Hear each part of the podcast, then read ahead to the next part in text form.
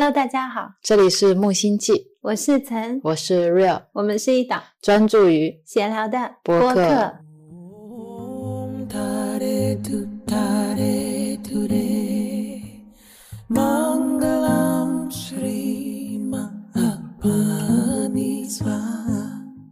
今天是二零二三年二月十五日晚上六点零八零九分。时间是动态的，Tare Tu Tare Mangalam Shri Mahapani Swaha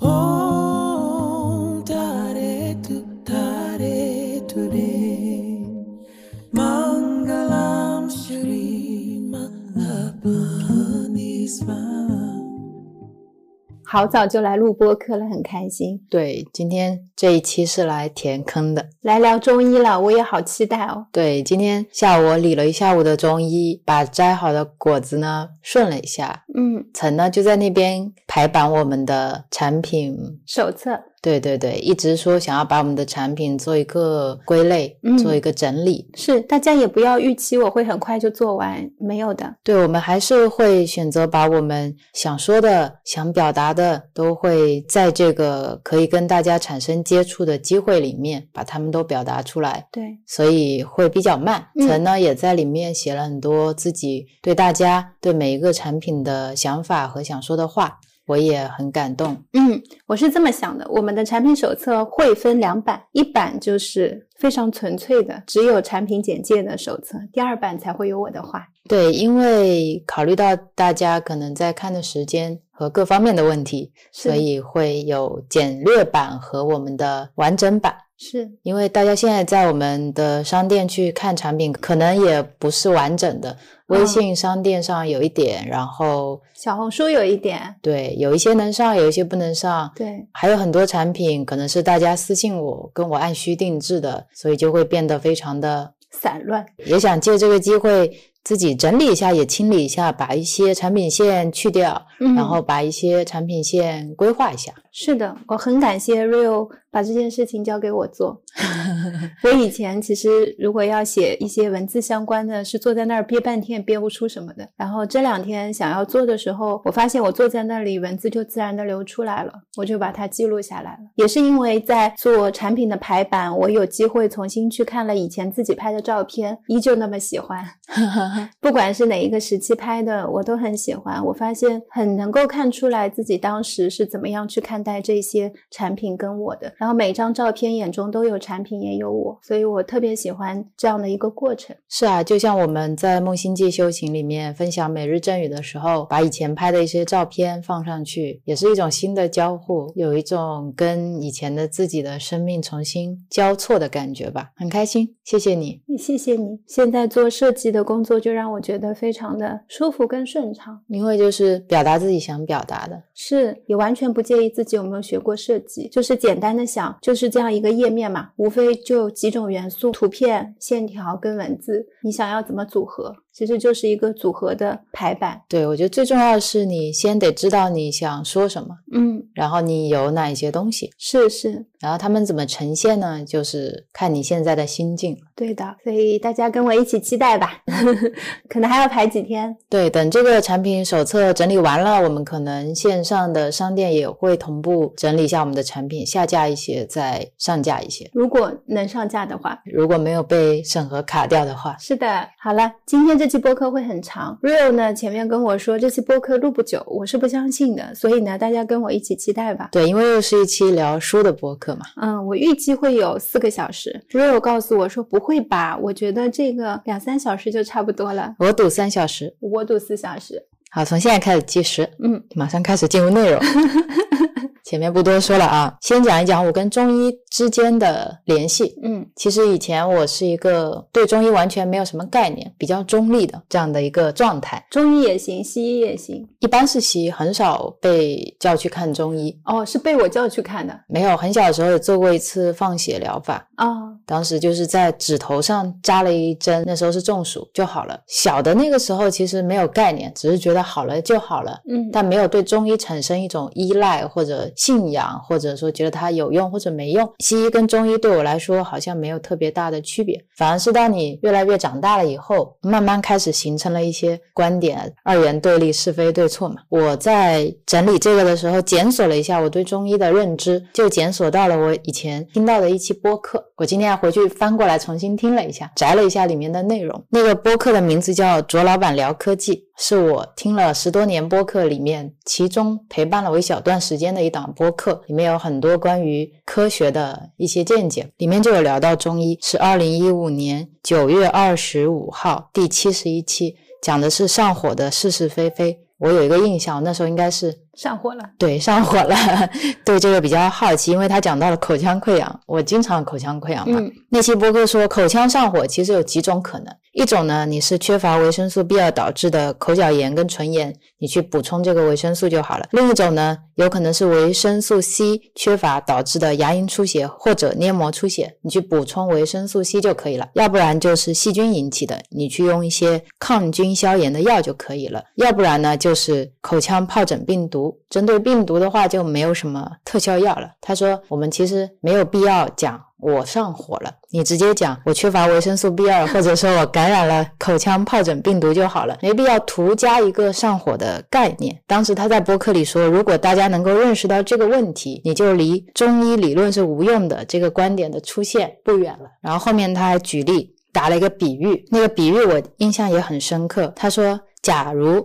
你的祖祖辈辈每一次发动汽车之前，他们都要虔诚的做一个仪式，做一个祈祷，然后设备才能够正常发动。他们跟你说，这个是为了向能源之神祈祷。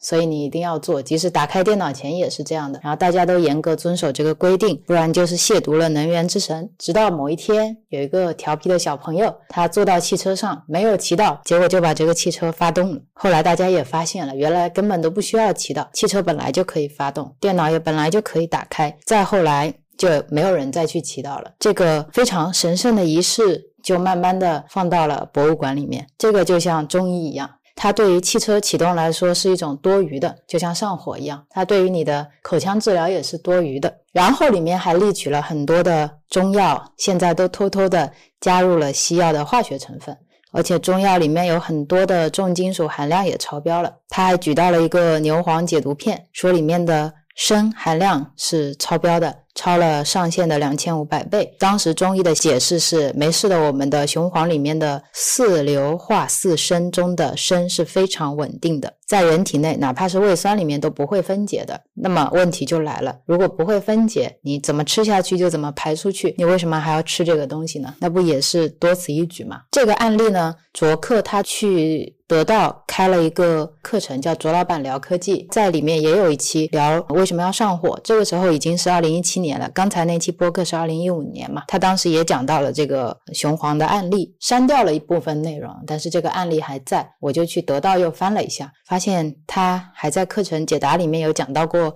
三伏贴。他说三伏贴是起源于清朝康熙年间，是根据阴阳五行理论，希望能够达到冬病夏治的效果。他说这个。是一种典型的迷信活动。冬季常见病是流感，预防的最好方法就是秋天接种当年的流感疫苗，尤其是儿童和老年人嘛。他说接种疫苗的益处会更多。他当时播客里面还有一期讲针灸真的管用吗？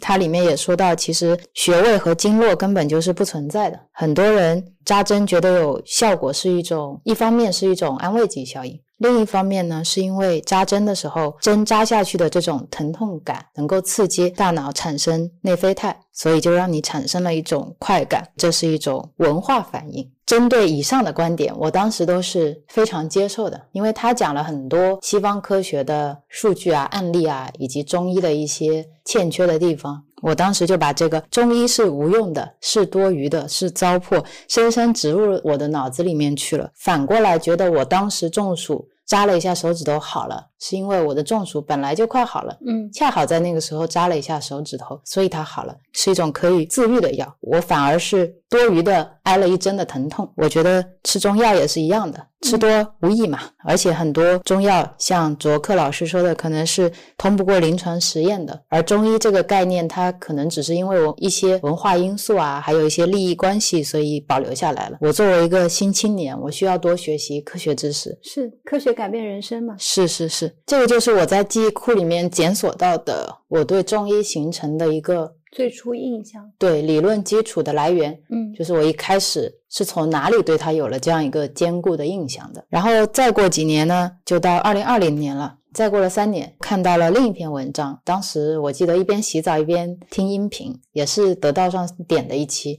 是王立明老师的《生命科学五十讲》。他在那一期呢有说到两个研究，我有印象。第一个研究呢，他说南京大学有一个生命科学学院的教授叫张晨宇，他在过去十年里面一直在关注一个问题，就是食物里面好像有一类很小的化学物质，他把它叫做微小 RNA micro RNA。他说这种物质呢，好像可以躲避被彻底分解的命运，直接被人体吸收，从而调节人体基因的活动，甚至能够改变我们的正常生理功能。也就是从逻辑上说，如果这个研究是真实的话，那么食物提供给人体的就不光是简单的营养物质了。通过这种微小 RNA 分子，甚至可能还有别的化学物质，物种之间其实还传递着更加精细和丰富的生物学信息，甚至可以说物种之间在直接对话。这是第一个研究。第二个研究呢，是二零一四年一项发表在《自然医学》杂志的研究，首次发现了针灸对败血症的治疗作用。他们研究者在小老鼠的身上模拟了人类败血症以后，发现，在小鼠的足三里穴，也就是小鼠的后腿膝关节下面四毫米处的一个特定位置，插入很细的电极，并且通电刺激，模拟针灸的效果，就可以有效的缓解它的败血症症状，可以降低死亡率。二零一六年的时候，研究者在人体当中也发现了类似的现象。如果用电针刺激人体的迷走神经，也可以。很有效的降低身体的免疫系统，可以缓解类风湿关节炎的症状。这是我第二次，还是通过科学的层面，还是通过大家对我的一些科普，从另一个角度再理解了一下中医。当时这篇文章好像是给这个土稍微松了一松，但我也没有多想。这就是两次对我来说之前跟中医有过接触的点吧。嗯，我刚才听你第一个案例的时候在修分别心，因为最开始在听的时候，心里面会有一个声音，就是高举旗子说不是这样的，我就会说怎么不是这样的？你慢慢听，然后我就听到了他的观点，在他的观点里是对的，是没有错的，他确实也是这么认为的。其实两个观点都没有所谓的对跟错，大家只是站在同一件事情的不同角度去看而已。第一位卓克老师，他觉得口腔溃疡就说缺少维生素 B 二就好了，说是口唇疱疹就好了，大家更易于沟通。这个背景是站在大家都懂科学的状态下。如果到了现实层面下面，像我跟妈妈去说，妈妈我缺少维生素 B 二，我妈说怎么了？我要做什么？大家可能在不同的场景下面，也非常感谢 Real 分享这个案例，让我刚才有短短暂的一个自我休息、分别心的机会，一直慢慢听到后来，等我心情平静了，我来看到说，哦，我刚才其实有点陷入对错的这个概念里了。为什么会让我内心这么反抗呢？是觉得他说的不对，然后有那种对错的旗帜要起来的时候，我就会按一下自己。其实卓克老师他自己也有说，他从小是非常无脑相信中医的，反而是等到他长大以后，开始看到很多临床实验数据以及一些科学文章报道之后，才开始觉得中医是不对的。嗯，但是当他觉得中医是不对了之后，他可能更多的愿意去循证中医是不对的这个理论。对我的话是小学六年级以前是一直在看医生的，西医跟中医。我基本上的频率是每周进西医的医院，差不多是三次吧。然后大概一年级到三年级都过着这样的生活。妈妈就觉得说快要到生长发育期了，小学六年级之后女生就会发育嘛。她觉得我一直不断的吃药、打抗生素，这些对我有很强的抗药性。到后来我可能感冒发烧去挂盐水，基本上没什么太大作用。然后我妈妈就会拿出我的病历本跟医生说，我女儿经常打，你有没有更厉害的药拿出来给她用一下？比如说退烧就会很难退嘛。爸爸的工作单位呢，在四年级的时候搬到了一个中医院的里面，也就是我每天如果去我爸爸单位的话，会路过一个中药馆，然后往里走了才是爸爸的一个办公室。因为那一年我爸爸去创业了，每天这样路过去的时候，我就天天闻着中药的味道，然后他们就会跟我聊天嘛。聊天的时候有那个年纪很大的医生说我看上去哪儿有病哪儿有病什么。后来妈妈就来了，那个医生说可以帮我调理身体，差不多吃了有两年的中药，给我留下印象很深刻的是我的身体确实是疾病变少了，但我不知道吃了什么。我印象里我只记得我每次去那个医生会很好沟通，他不像我小时候在西医看西医的时候，很多医生很凶，如果哭的时候，那个护士会跟我说没关系没关系，再扎一针就好了。然后我一边哭一边觉得什么还要再扎一针，一针扎的不够吗？然后印象里就是自己手挂盐水，两只手都肿的跟猪蹄一样了。护士姐姐就说没关系没关系，我们可以扎脚。每次都会在医院大哭。去了中医院之后，那个爷爷每个星期会复诊嘛，他就会问我你觉得药苦不苦啊？我说苦，他就说那我给你加一点可以喝的甜甜的药啊。我说好，中医给我留下了特别温柔的感觉。因为我从小到大很少看病，不管是上学还是上班吧，有印象以来几乎没怎么去医院，所以我其实对中医和西医的概念都比较模糊。一直到可能我们两个一起工作了以后，嗯，你有带我去过中医医院，是我的印象就是中医医院比西医医院要空很多。对，你取了号之后过去，好像没有前面排的满满的后座厅，嗯，而是你一进去可能就一两个人，你就可以轮到这个医生跟你去聊天。是中医医生都讲话会比较冷静，嗯会比较慢，年纪通常也会大一些。是是，对我后来长大了以后，也是一直在看西医的。我看中医也是六七年前，因为腰椎的问题，实在是西医看了很多医生，都一定要我做手术嘛。那手术对我来说不是最佳方案。后来正好个朋友介绍了中医，我才去看的中医。去看了中医之后，确实我是一个星期左右，我的疼痛就开始变好了。从西医转向了用中医治疗我的这一些属于长期无法治愈的疾病。我去看中医，也不是预期它能治愈我，我只是觉得能缓解疼痛就很好了，不用吃止痛药。那对我来说，能维持一段时间的正常生活，就会轻松一些。是的，那时候我会陪陈一起去杭州的一家医院。找一个他很信任的中医生，我们叫他神医，他就会帮陈进行一些针灸或者艾灸，我就在旁边给他念念新闻。嗯，我就一个人躺那儿，我说瑞友，你帮我看一下我那个艾草会不会烧到我？瑞友就会在旁边问，这个艾草是为什么这样烧一下就能进到你的身体里吗？它是产生什么作用啊？我说我不清楚，你查一下。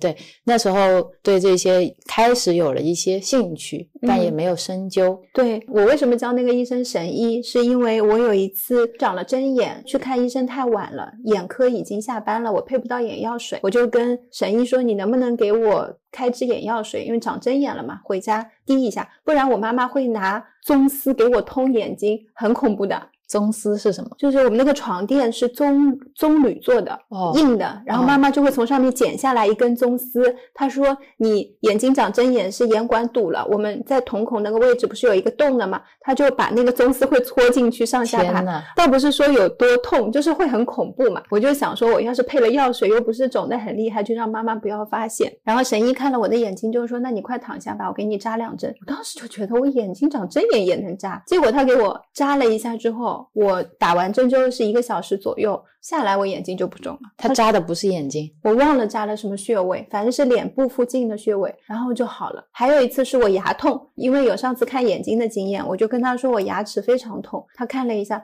然后他就让我躺上去，给我扎了一下，所以我就叫他神医。我后来就有很多一些病，我都会去问他一下，他就会跟我说要不要去检查，要去西医的话去哪里。比如说之前我妈妈有一些其他的问题，她觉得中医治不好的，她就会跟她说：“你妈妈比如说胆固醇偏高什么的，先去吃药吧。”那个那种数据是要吃药的。觉得他是一个非常专业的医生，他不会说我中医我只懂中医，他也很懂西医，所以我去他那边就觉得很信任，就觉得很信任。然后就再到我们过来创业。创业之后呢，有我们的房东姐姐，他是一个非常信任中医的，是他也给我们推荐过几本中医的书，上次跟大家提起过，我嗯买是买了，也没有看。然后一直到有一次，有一个朋友可乐给我推荐了一本书，是李欣老师的《回到本源》，我那时候呢也买了，但是呢觉得稍微有些复杂，一看没有马上能看懂，对。然后他又推荐了另一本任表老师的《古典针灸入门》，哇，拿回来更看不懂了。对我说怎么买了本数学书回来？是看上去就特别的复杂，然后呢，我再去看了一下李欣老师的公众号，那阵子刚好是疫情爆发期，因为解封了嘛，大家都咳的咳，烧的烧。然后他有一篇文章就有讲到说，可以试一下用通宣理肺丸，我就买了。是的，买了对我们两个来说都有奇效。买了一个升值产品，因为打从 Real 开始买之后，那个药就是翻倍、翻倍、翻倍的往上涨，。对，然后我们还把这个药推荐给了好朋友，发现疗效都很好。如果是肺部引起的一些咳嗽，都化的挺好的。第一次吃到了中药的丸子，是的，超级无敌大，像一个小型乒乓球。敲外面那个白色的壳都要敲半天。如果说没有说明书的话，我们真的有可能连壳一起吃下去。对，但我觉得很有意思，嗯我还特地买了一个山楂丸回来。对呀、到了家里，Rio 就说你快吃一下。我说我没有消化不良，他说尝一下嘛。对，我就开始有了好奇。嗯，更巧的是，有一天好朋友栗子给我们发了一张照片，就是他在客厅，客厅上面有一些书晒着阳光，我就看到了他有两本李欣老师在回到本源之前的书，其中有一本就是今天要讲的这本《经典中医启蒙》。我当时说你有这两本书诶，然后那天他刚好过来找我们，我说能不能这两本书一起带过来我看看？看了之后就一发不可收拾，重新下单买了这两本书，然后好好的把这本书看了看了，今天就坐在这边跟大家去分享，这是一整个来龙去脉吧。所以我们今天分享的就是这本书啦。然后我在《经典中医启蒙》这本书里面的第二个附录有一个讲座，主讲除了李欣老师以外，还有一个叫傅海纳教授，他应该是一个美国人。他在发言的时候讲到了一个他的师兄叫刘立宏老师，然后我又顺着他的师兄刘立宏又找到了另一个刘立宏的老师，就是李阳波老师。再顺着李阳波老师呢，看了他的书叫《开启中医之门》，也一发不可收拾，好几个晚上不睡觉一直在看。李阳波老师呢，在他的书里面就有说过这样一段话，他说。他曾经有跟一些搞针灸的研究生嘛谈起一本书叫《针灸大成》。他说关于这本书呢，他有做过一番研究。一跟学生们提到这本书，这些研究生给的评价就是太陈旧了。然后李阳波老师就问他说：“针灸大成怎么个陈旧法呢？”学生说：“书里面有很多糟粕，像人神禁忌就是糟粕，是无稽之谈。”类似这样的观点，这种认识的人还非常多。他说，给中医的学习研究都造成了很多人为的障碍。这个障碍其实不是别人设的，是我们自己设的。原因就是我们没有深入的去思考，没有把这些概念放到传统文化的背景里面去研究，所以就会想当然的去下这个结论。李欣老师也在书里面提起了克里希那穆提的一句话：我们习惯于用已知去学习未知，大部分人只能用自己受限的意识和思考模式去学习新东西。就像我之前说，我坚持科学应该去质疑的精神，但却不用这个精神来质疑科学本身是一样的。我们很多时候不去质疑质疑已知，就像我们说的很多饮食的理论也是这样的。嗯，它好像不知道什么时候开始就变成了一个已知。就像我今天如果不去细想，原来是因为卓克老师的那期播客让我觉得中医是无用的。如果我忘了这个来源，那中医是无用的这个理论好像天然就形成在我的记忆里面，变成我的一个观点。以后可能跟别人争执起来的时候，会去找更多的理论来支持我这个观点。对，你会找到很多证据去支持你，就像别人相信中医，也能找到很多证据来跟你辩驳是一样的，就会大家都对，是啊，都没有错，但是大家都不开放，都是一种执迷。很多时候我们会忘记掉我们的已知本来也是未知嘛。是，其实人是非常懒的，后天的心智呢是一套非常精密的程序，只要不是你需要自己用心观察、体会、感受的，只是在概念上、理论上动脑筋的，我们就吸收的很快，而且会不假思索、理所当然的觉得这就是真的。但需要我们用心去体会的，就不太容易传播。书上说，人类的精神其实在退化，因为人的内心在退化。是我举双脚赞同。很多时候，我们读书容易把书读后。我跟你说这段话的时候，你有说了一段话，你说你读书的时候带着欲望在读，你的欲望就是你的钥匙。你说的我，现在由 Real 朗诵一下我当时听完这段话的感受。当时曾跟我说，很多时候我们读书是带着欲望在读的，你的欲望就是你的钥匙。如果你要追求真理，而不是想要解决自己的问题，就不能依止于这些书或者作者。你应该只是单纯的欣赏他们的观点。当你带着欲望的时候，就像你在看一幅画，那幅画它是一整个画幅，三十乘以三十，你带着欲望就只能看到一乘以一。是，所以很多学习中医的人现在面临的困惑就是信息量太大了。嗯，你如果没有掌握主干的话，这些信息看起来都是片段的、互相矛盾的，特别散乱的，对，都是不好用的碎片。是但是书里面说，有智慧的人会从不同的观点、概念和表述方法中找到背后那个相通的东西，就是你怎么样把书越读越薄。其实我们看佛学也是一样的，是，如果你真的带着空性正见，你带着这个知见去看的话，很多问题都是相通的。你看到后面，慢慢自然而然就没有问题了。你也会去理解为什么他们会用不同的方式在说类似的东西。而且，如如果你觉得自己没有入口，找不到合适的入口，其实可以多看一些书。嗯总能找到一个合适你的老师，但是是你要有去那个寻找上师的行动，而不是总等着宇宙给你推来一个上师。因为只有当你开始看，看到了哪一些适合你的，到了那个频率之后，宇宙才有机会送来跟你同频的老师。如果你连开始都没有开始，他也没有机会给你送。书里面在说老师的时候，有一段话我也特别同意。他说，老师把他所知道的东西通过语言传输给你，语言其实不仅仅是用来给你思考和分析的，它更像是一个信息包，它里面有很多信息、能量，有老师的心意和感受，这些东西借助了语言，直接让我们接通了老师想传递的东西。但是很多时候，其实我们只能看到语言，只能听到语言本身的内容，很容易忽略掉更重要的是这个语言或者这个声音、这个文字背后的能力和心意。因为我们看不到，像能量啊、频率啊，又没有办法用金钱衡量，你又没有办法用仪器检测，所以很容易产生这样的隔阂。但是很多听了我们播客的人都有留言说，听我们的播客让他们感觉很平静，感觉很充能。我觉得这就是他们能够用心去感受了声音，所以我们之间产生了不一样的链接。对，在看书的时候，我的一种感觉是你自己要打开，这种打开包括你的心打开，你的头脑打开，你的知见要更开放一些，不要在书中去寻找一些这是对的，这是错的。对对对，放下所有的东西，像你第一次看书一样。对，如果我在看一本书的时候，不断的在质疑这个人是错的，这个人是错的，那你就把书先合上，嗯，要去问一下自己，为什么在刚才产生了这么多对错的观念。是的。那么我们就从什么是中医开始聊起吧。好的，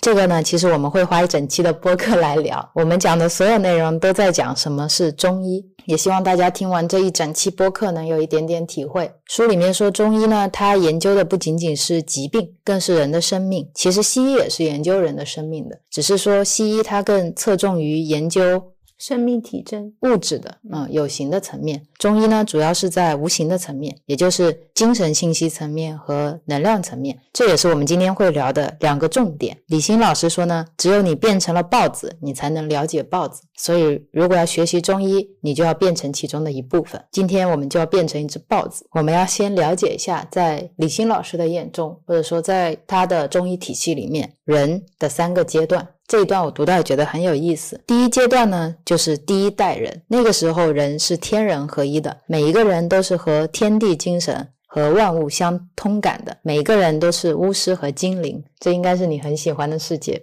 我肯定在那个世界活过。是的，像古人说的“天地初开，一切皆为混沌，是为无极。无极生太极，太极生两仪，两仪生四象，四象生八卦，八卦化万物。”或者说道生一，一生二，二生三，三生万物，其实都是形容这种过程。那个时候的人呢，是生活在自然状态的，不需要针灸和药物，因为病邪不会走得太深，你只是偶尔神气有点变化，一时调不过来，只要移精变气、注油调神就可以了。这是第一阶段。第二阶段呢，人有了自我意识，有了分别心，有了我，有了你，然后有了主观、客观、黑白、对错。这个阶段我们就开始退化了，因为有了食神，有了意志，而且呢，文化也出现了，出现了王。王呢，他呢喜欢自行其事，比如说他今天想去打猎，巫师跟他说今天不适合打猎，需要静心吃素，你要素食七天。那有的皇帝可能就觉得这个巫师碍手碍脚的，老是拿天来阻碍他，不准他干这个，不准他干那个，他就找个机会把巫师给杀了。杀了呢，他就自由了，就可以天天打猎，天天喝酒吃肉，做什么都可以。但是你又得有理有据嘛，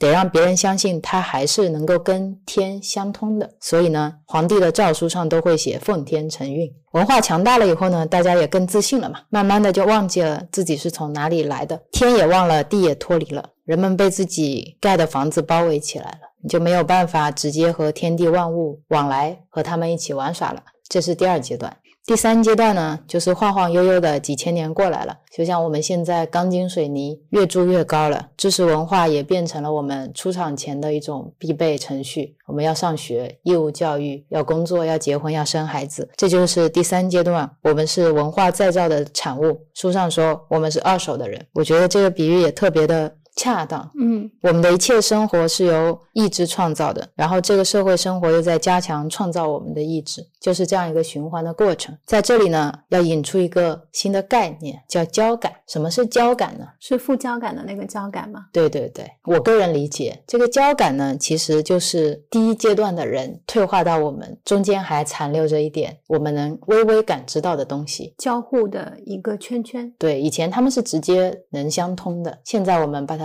这种相通力，在我们退化了以后的年代称作交感。书里这么形容的，他说。在夏天傍晚，如果我们出去散步，你就很容易看到空中有很多小虫子，它们是一团一团飞的。比较潮闷的时候，你也能看到湖里面的小鱼，它们是千万条游在一起的，一起在湖面上呼吸，然后偶尔张张小嘴。其实我们人也是一样的，我们也是在这样的一个能量的海洋里面，跟这个宇宙一起共振的。每一个人的能量、思想，有形无形，有生命没有生命的一切，我们的能量信息都是互相在连通跟交流的。这个呢，叫做感应。我们自己最切身的体会，除了看到这些小虫子和小鱼以外，你想一下有没有这种状态？比如说，你本来心是挺安定的，但是某一个人一靠近你，你就觉得浑身燥热，心神不宁。心神不宁、紧张是有的，浑身燥热好像没有。或者你本来挺生气、挺郁闷的，但是呢，你跟一个很安定、很开阔的朋友打了个电话，你就感觉没有那么郁闷了，嗯有些情绪就放下了。这就是某种交感，也就是一种能量和精神的交换互通。这种状态是超越时间跟空间的。但你如果不留心体会，他们就全部都过去了，就只是一种感觉而已。也有时候是你身边的那个人，比如说他特别不开心，他情绪非常的压抑，你也能感受到那种状态。对，就像你今天上公交车，你跟公交车司机都不用讲话，都知道他今天心情很差。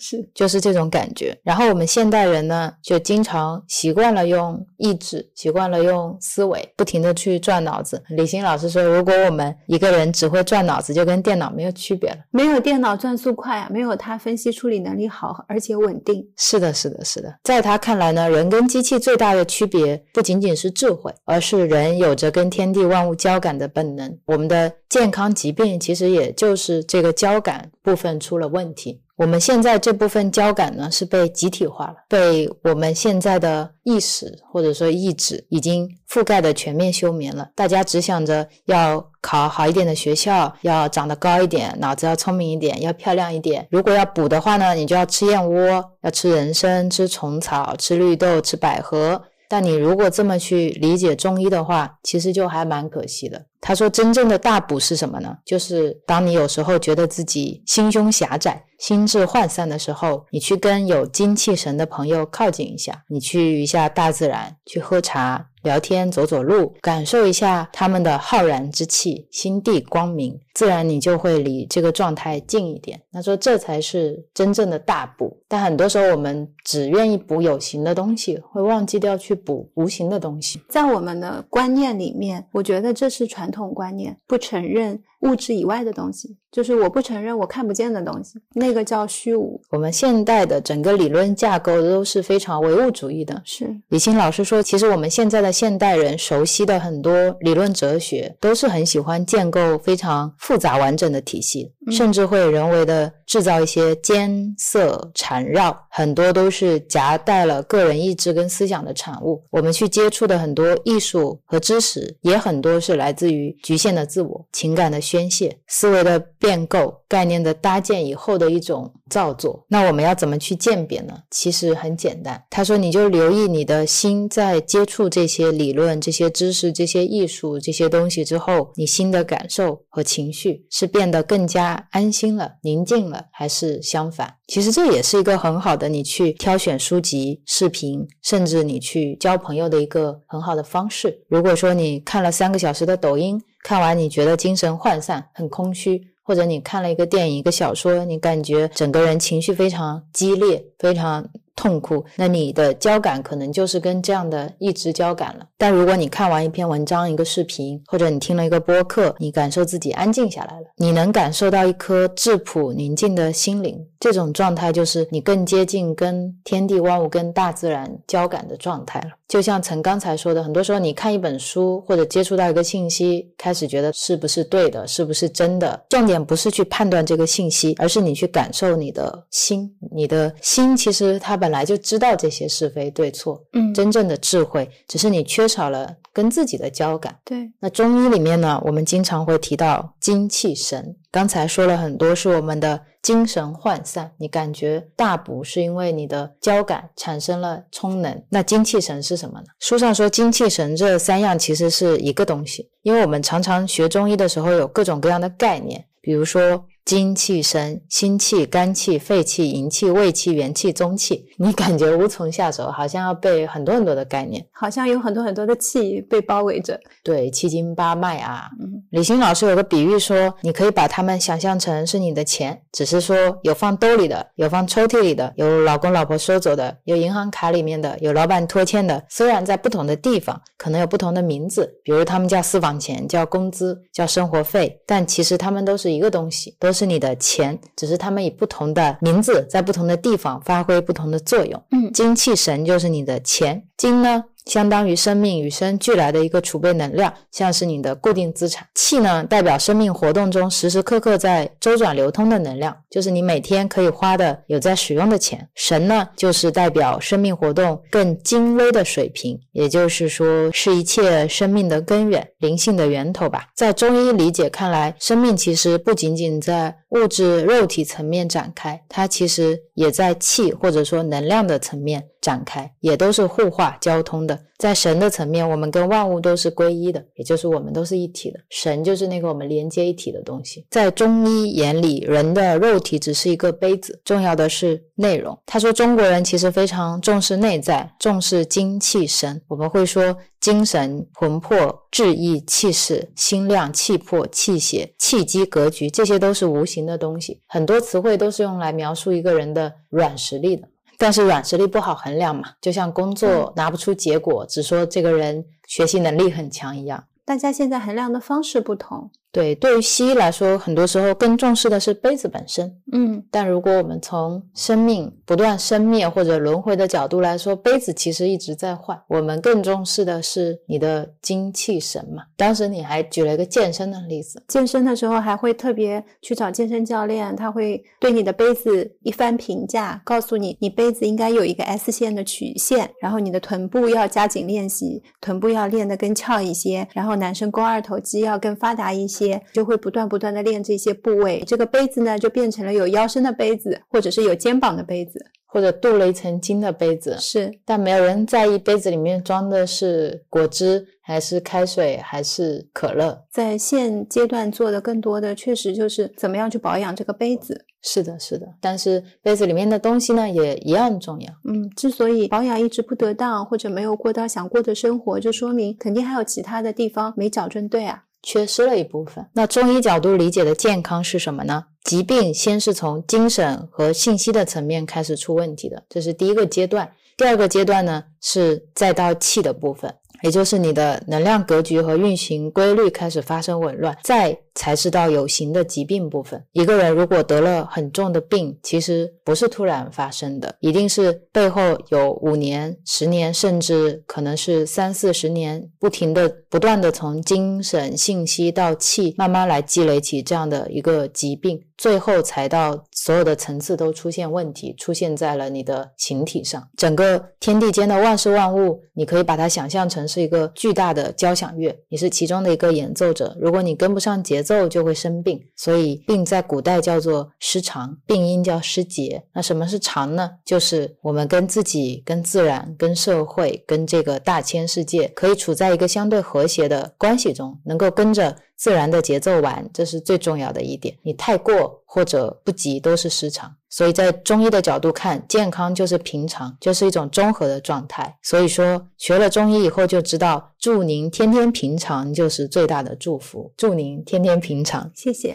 成为一个平常人，基本上就是闲人的水平了。平常就是生命本来的样子。中医治病其实就是帮助一个人恢复到他平常的状态，可以让你跟这个天地这个大的交响乐一起走，走的平常综合，这就是健康的标准。如果你不能跟着走呢？你的神气形都会衰弱，就容易生病。曾也经常说，这就像你走在一个跑步机的传送带上，没有跟上跑步机的频率，你就会摔倒。又或者跑步机快了，如果你身体比较好，你马上精气神都能跟上，你就跑的也不费劲，跟他跑的一样快。是是是，书里面还有一个案例，用来说明中医判断健康的三个基本点，就是看这个人资源有没有，渠道通不通，神定不定。就如果你把一个人想象成一家小公司，那就是当全球经济都在往上走的时候，小公司就会跟着往上走；当全球经济都不景气，小公司也就跟着不景气。这个呢，就是天人相应。那如果说，大形势都不好，像现在疫情，所有经济都下滑，这时候什么样的公司更容易倒呢？第一个就是这个公司资金量不够，对应人体就是身体比较虚，能量不足。第二个呢是内部管理不善，或者说销售渠道没做好，公共关系没理顺，这个时候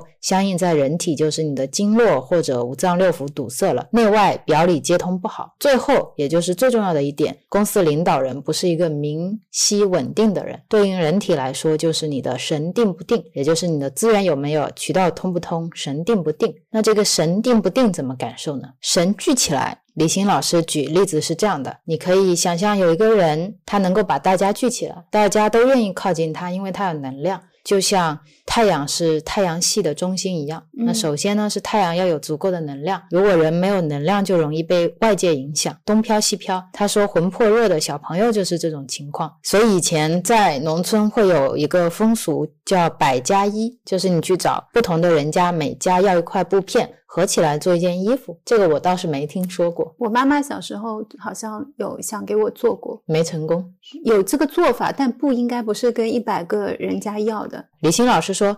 懂的人知道要找好人家、善人家、有福的人家，因为过去有句话叫“积善之家必有余庆”，积善的人有福德，就会含有一种好的信息。所以还有一个老风俗，就是穿健康聪明的孩子穿过的衣服，就是这个道理。你妈妈可能是去找一两个健康聪明的孩子的衣服就够了。她给我做了一个百家被哦，盖盖在身上的那种被子。所以妈妈其实懂很多，嗯，有先见之明。是的。而我们现在的人，其实很多时候不是没有能量，而是能量外泄的很厉害。就是你花费比较多，你挣一千，你花两千。是我们形神分离是很常见的，嗯，总是看这个看那个，或者你不停的讲话，不停的做事情，是我们总是以外物为原点，就会失去对当下的自己跟周围的感受。比如说，你每天坐在那儿，就用力的去想你不喜欢的人，那你就变成了一个发射塔，你的精气神都发射出去了，而没有回向。放到你自己这里来。我们现在其实学习中医也好，学习太极、站桩、琴棋书画，都是为了让我们练习用心，训练用心的能力和习惯，不要让自己经常处在一个散乱分心的状态。打坐也是一样。李欣老师说，不是不可以玩，他也会玩，有时候他也打游戏，但是要有一个觉知在那里，知道这个时候自己已经散乱了。如果你没有觉知，就很可怕。如果你没有用心，其实那个时间你就没有活着。他说，如果你一直都不用心，就会失去用心的能力。就像我们从第一阶段的人退化到现在，我们很多时候感受不到自然，感受不到这种能量的外泄，也感受不到真正能量之间的交感和大补是什么样子的。是我们很多时候活着。活在这个世界上，我觉得不是我真的做出了多大的努力，而是我身体里面的很多微生物群，其他的一些生物在共同努力着。是我们好像有一个自动驾驶巡航系统，可以让我们毫不费力的在现在这个社会上面生存。我今天吃什么，打开手机就可以马上点外卖。我可以有很多更方便、更便捷的一种固定处理模式去做这些事情，就会忘记了我在哪里。所以你已经休眠很久了，是是时候醒过来了。对，刚醒的时候，你你就会感觉很不适应，是啊，会有一点排斥反应。而且很多人的病其实源头就是来源于贪嗔痴慢疑嘛，嗯一些烦恼、怨恨或者一些没有办法解决的困惑。病呢，就是因为不愿意去面对、去澄清或者去解决，就会慢慢生病。这种就是神气型压抑不正。你在这种状态下运行，你就像一个程序冲突、内存不够的电脑，你跟外界是没有办法顺畅沟通的，你也没有办法自己去升级或者杀毒或者内部整理。大家想象你的 iPhone 或者你的安卓手机空间不足了以后，整个手机可能就白苹果或者卡顿无比。这个时候，你即使想删掉一些东西，你发现没有那个能力去删了。这个我今天就遇到了，我的电脑容量也非常充足，我只是可能同时排版在家做了一个其他复杂的工作。当我要改字体的时候，每次改字体要等一分钟以上，复选框才会出来。我就这样忍了大概四五次之后，实在无法忍受了，关机清理了缓存，电脑就好了。对啊，大家反而没有电脑这么聪明，能马上有反应。是很多时候是已经从神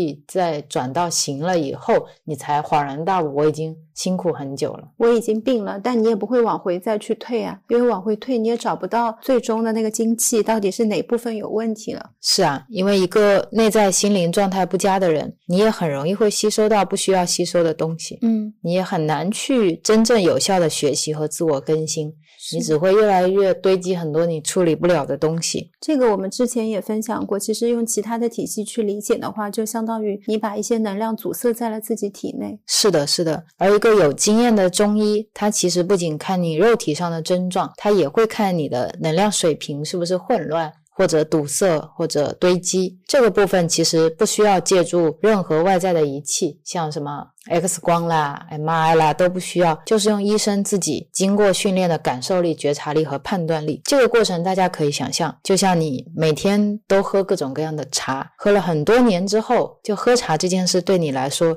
就非常简单，你一喝就知道了，这个茶是个好茶。这个茶叶是什么品种的？它是不是真的像买来的时候说的那样是老树茶，还是几年的陈年普洱？那到底是陈了几年？因为你喝了太多了，对啊，经验产生的一些累积，所以对于一个中医来说，他的经验累积，也就是不断不断的去接触更多的人，也接触自己，了解自己内心的状态，平静下来，长是什么样子的。嗯，就像给自己建立了一个坐标系的原点，这样你就可以透过这个坐标系去看到别人内心的能量是不是混乱。像汉以前的中医，他们就具有调控神的水平，比如说扁鹊、华佗、孙思邈这些大医，他们其实既是医生，又是有修行的人，因为他们有修行，所以他们能够体会到无形的层面。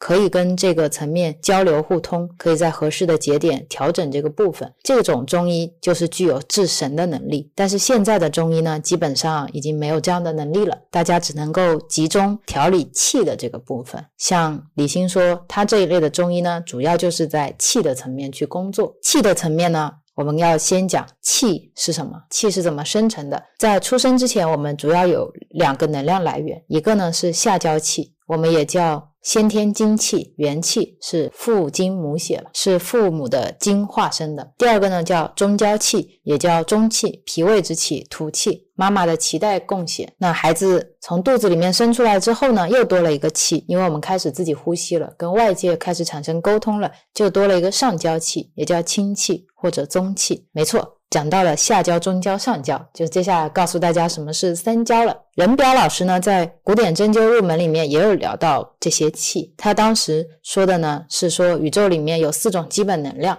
第一个我们叫元气，就是最基本的生命能量，无时不有，无处不在。精气呢，就是天生的与生俱来的能量，就是我们刚才对应的下焦气。它的主要功能是帮助个体传递家族的遗传特征，是个体所带有的祖宗的信息，是你的先天的基因之气。第三个是骨气，稻谷的谷，骨气呢是位于中焦，是我们吃食物饮食带来的能量。前面说中焦是脾胃之气，是土气，是妈妈的脐带供血嘛，但是那个是在婴儿的时候，等你生出来了之后呢，这个中焦就是你自己去饮食带来的能量。第四个是氢气，这个氢是三点水旁的氢，也就是呼吸，呼吸的时候氧气燃烧产生的能量，也是呼吸动力，是我们的上焦气。李欣老师说，我们的下焦气是生命的资本，是我们的库存能源，最好不要动得太厉害。中焦呢是后天的源头嘛，我们的吃喝拉撒消化，你只要饮食调整得当就好了。第三个呢是上焦氢气，他说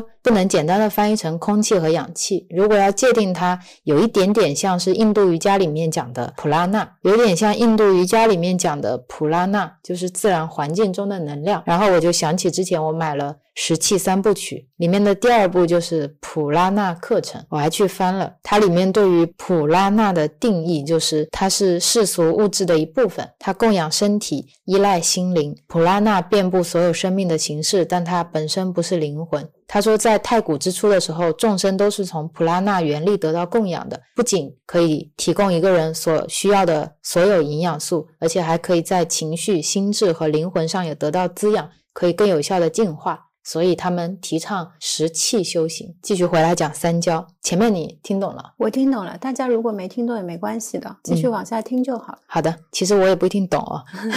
三焦还分里三焦和外三焦，因为这个比较复杂，今天不会展开来说。三焦呢，它作为一个整体，其实形成了一种气机的循环流动方向。嗯我们是从下焦到中焦，再向上焦运行到了表层，然后再向下合收于中下焦，通过大小便向下排泄。这个循环整体包含了全身的经络系统、肺系、皮毛系统、消化道系统和泌尿系统。我们一个人生活在天地之间，如果你的三焦运行有序、开合有度，你可以跟外界交换物质能量，同时在内部转化跟利用，就是非常健康的状态。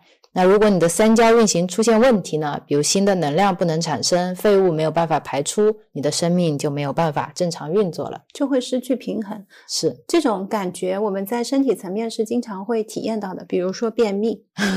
你想一想，如果你一个星期都便秘的感觉是怎么样？就是你在能量层面堵塞的那种感觉。对，就是你的下焦堵住了。是，那在中医看来，所有的病呢，都是可以从三焦血气的角度看的，其实就是三个病：上焦病、中焦病跟下焦病。嗯这就是一个大方向。因为医生有时候很容易被病人给的一些检验报告的指标吓到嘛。是，不仅医生吓到，病人自己也吓到。在这种情况下，医生要做的是先定神，你要把这些检验报告放下，忘掉他之前所有的病例，好好观察一下你眼前这个活生生的人。不要着急，着急开药方，有时候可能不是一个全症的治疗。是的，不管是感冒、糖尿病、妇科病、肝病还是癌症，你嗯都可以先看一下这个病人他的三个能量损耗到了哪一层。打个比方，有一类人体型很结实，爱吃荤菜，不爱运动，就是以前的我嘛。那诊断呢，一般是这样诊断的：这个人容易三焦被堵，而且呢，大多属于下焦还有能量，但是上焦封闭，中焦瘀滞。症状呢，就是你会消化不良、大便不畅、口气重、不出汗或者皮肤有问题。这类的人，如果你去西医检查，你就会检查出来可能有胆结石、高血脂、风湿痛、白带过多或者异常、痛经等各种各样的问题。你这样去治的话是治不过来的。但是如果从中医的层面去看，需要做的的治疗就是帮你开上焦、运中焦就好了。所以这是两种不同的思维在解决问题。而且不管什么病，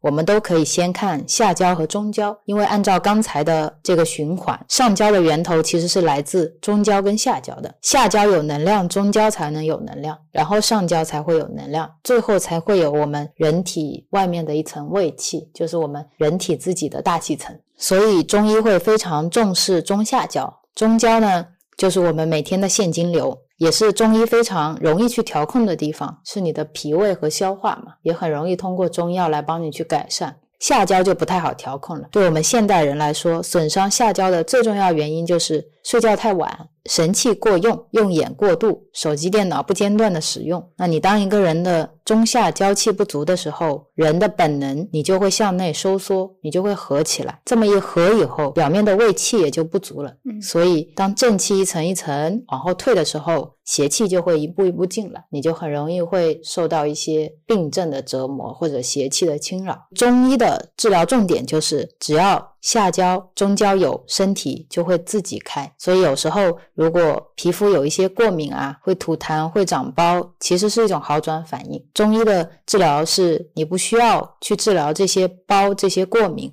而是去帮助你的身体继续完成这个好转过程。打个比方，如果是一般的单纯的感冒，是属于上焦病，这个时候我们自己休息就会好，因为邪气在表面嘛，我们的中焦气和下焦气都很足。这个你就可以想象成你一家老小十口人，全部都在家里，这个时候如果有个强盗跑到门口，他也不敢进来，就是这种状况。那如果你全家人都跑光了，他就很容易会进来偷东西嘛，或者你人很少的时候。书里面还讲到一个例子，去判断一个人的呃身体能量的一个例子。他说，两千零九年的时候，有一位老先生来调理。这个老先生年轻的时候呢，是飞虎队飞驼峰路线的飞行员，是一个老英雄，已经九十多岁了。医院的诊断呢非常一大堆的，说肾功能不全、尿蛋白，说他心脏病、高血压、糖尿病、水肿，听起来很吓人嘛。但是从中医的角度看，如果一架飞机要是飞了快十年了，肯定是到处都在想，问题很多。但它其实只要能飞能降就可以了。人也是这样，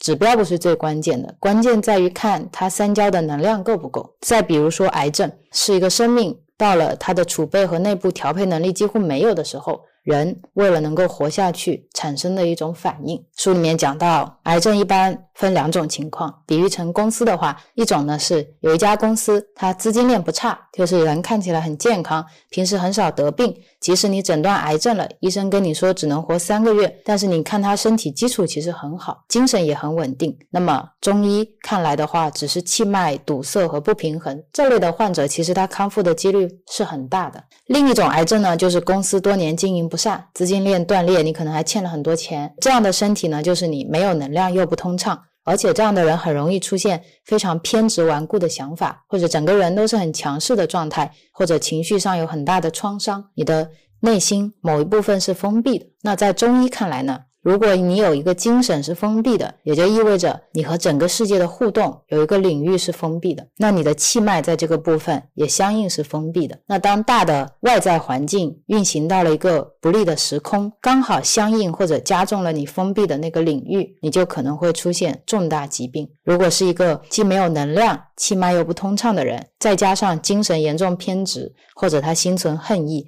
或者说，医疗权威的医生告诉他，他只能活三个月，也就是受到了一种精神恐吓或者打击，那可能就真的时日无多了。前面讲到的这两种癌症，其实如果在西医的角度看，它有切片报告，有 X 光，这两种癌症是没有区别的。但是在中医看来，区别是很大的，因为你第一种情况，能量水平、精神状态都稳定，你只要马上改变生活方式，合理饮食作息，加上一些传统的医学治疗。就很容易出现现在我们认为的奇迹，其实只是它本来就有生命力在帮他进行正常的运转，就自然把癌症给消掉了。其实所有的治疗都是基于病人本来就有的资源，嗯你去帮他调理。真正难治的病巧妇难为无米之炊。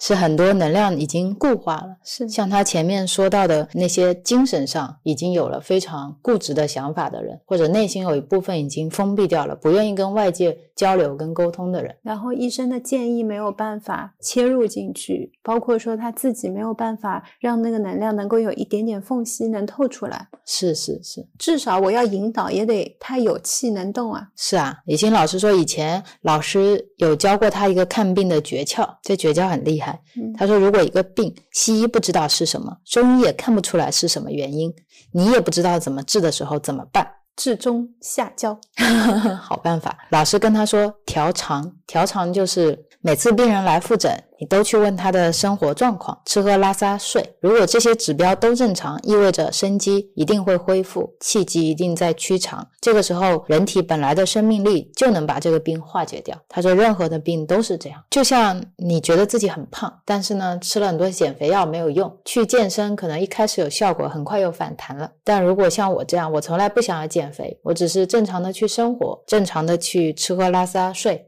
把饮食调整的好一些，我的体重自然而然就会恢复到一个正常的水平，并不是说多瘦，但是就是身体它自在的一个水平状态嘛。当你身体平衡的时候，就是所有的东西都平衡，健康也会平衡，情绪也会平衡，是你跟宇宙之间的能量也会平衡。是啊，书里面也提供了一个诊断思路来判断你如果得病了，什么病自己是会好的，是不会恶化的。有这么几个指标：第一，神是定的，就是你的整个人神是定而且是舒缓的；第二，你的元气不是太虚的，也就是你的下焦气并不是太虚；第三呢，你的中气消化能力，也就是你的中焦是相对正常的，就是你吃饭啊、排泄都是正常的；第四个，你睡眠正常。第五个，你的几个通道是正常的，比如说出汗、小便、大便、月经，如果这些都没问题，你不管得了什么病，都是有可能自愈的。这样的病人，不管西医诊断是什么问题，只要你能够找到对的医生，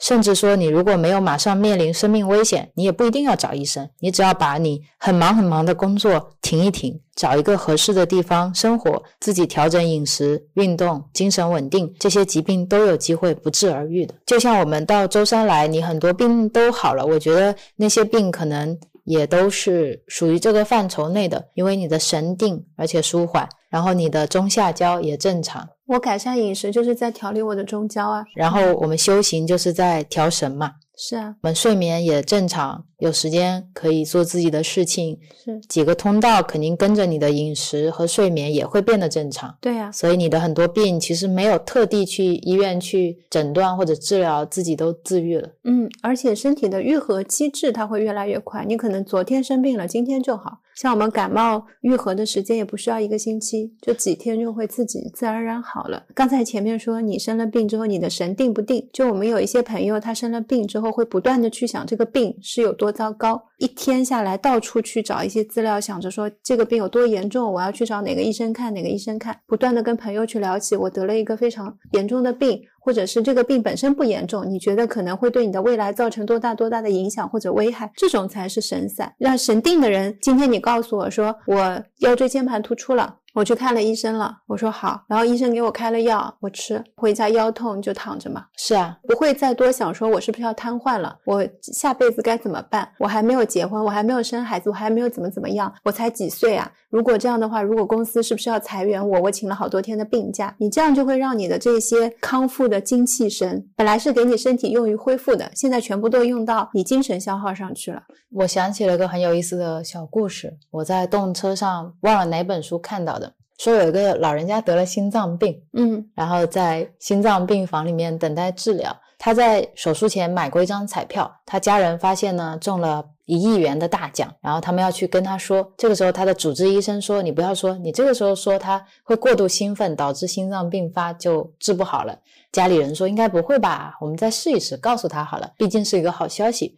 然后医生说：“那这样吧，先缓一缓，我先去给他打个预防针。”家属说：“好的。”医生就跑进去跟他说：“如果你知道你现在得了彩票大奖，你会怎么样？”病人说：“我不会怎么样，得奖就得奖嘛，反正我也已经半只脚踏进棺材里了，得不得奖我也不是特别在意。”医生就说：“你肯定是骗人的，你一定会很在意的。你现在也只是说说，因为你觉得自己没得奖嘛。”然后病人说：“不是啊，就是这样的。”他说：“本来就不是很重要嘛，如果我得奖了，我分你一半都可以。”然后那个医生就说：“真的吗？”病人说：“可以啊。”他说：“那你敢不敢把这个写下来？”病人就写了一个承诺书，就说他如果说彩票得了一大奖，就可以把这个奖项的一半分给这个医生。结果病人没倒，医生在旁边看的时候太激动了，他想马上要拿到这么多钱了，医生心脏病发倒在地上了，然后倒在地上不是扑通一声嘛，家人就以为是自己的家属太激动病倒了，冲进来发现医生倒在地上。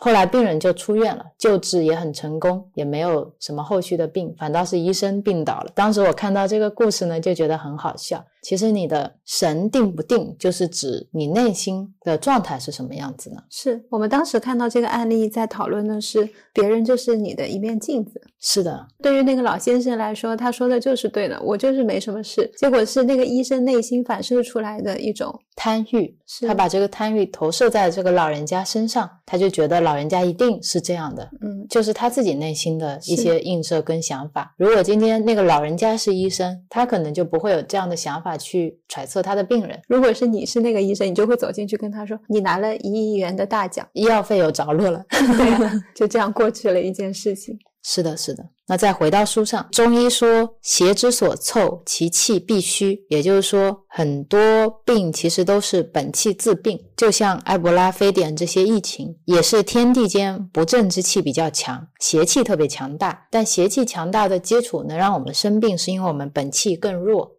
很多老人家容易转肺炎，是因为中下焦本来就不足，所以邪气比较容易深入。嗯，有一些小朋友呢，一发烧就肾炎、转肺炎、心肌炎，也是一样的。重点不是这个炎那个炎，而是你本气不足。如果你本气足，它最多在上焦，就不会往下走。我们看生老病死，其实就像荡秋千，生命的秋千就是开合，它会跟着天地的大节奏，跟万物一起升降沉浮、开合进退。现在很容易有个误区，就是说你有病一定要根治，你不停的治，不断的治，整个家庭病人都会忘记正常的生活，大家都没有娱乐，没有活动，没有恋爱，整天只剩下紧张焦虑，怎么跟病毒去做斗争？病你只要把它控制在一定的范围内，你不要让它破坏荡秋千的节奏就可以了。只要这个秋千能一直荡下去，生命的节律自然就会把病带好。嗯有时候是你自己太激动了。可能整个秋千就甩出去了。太紧张了。是的，然后所有的病呢，也可以分成两个层次，我们叫虚和实。虚呢，就是你的三焦能量不足；实呢，就是你三焦能量太大，内外不通。治疗的原则也很简单，就是实病要开，虚病要合。这就要讲到了什么是开合，就今天的两个重点，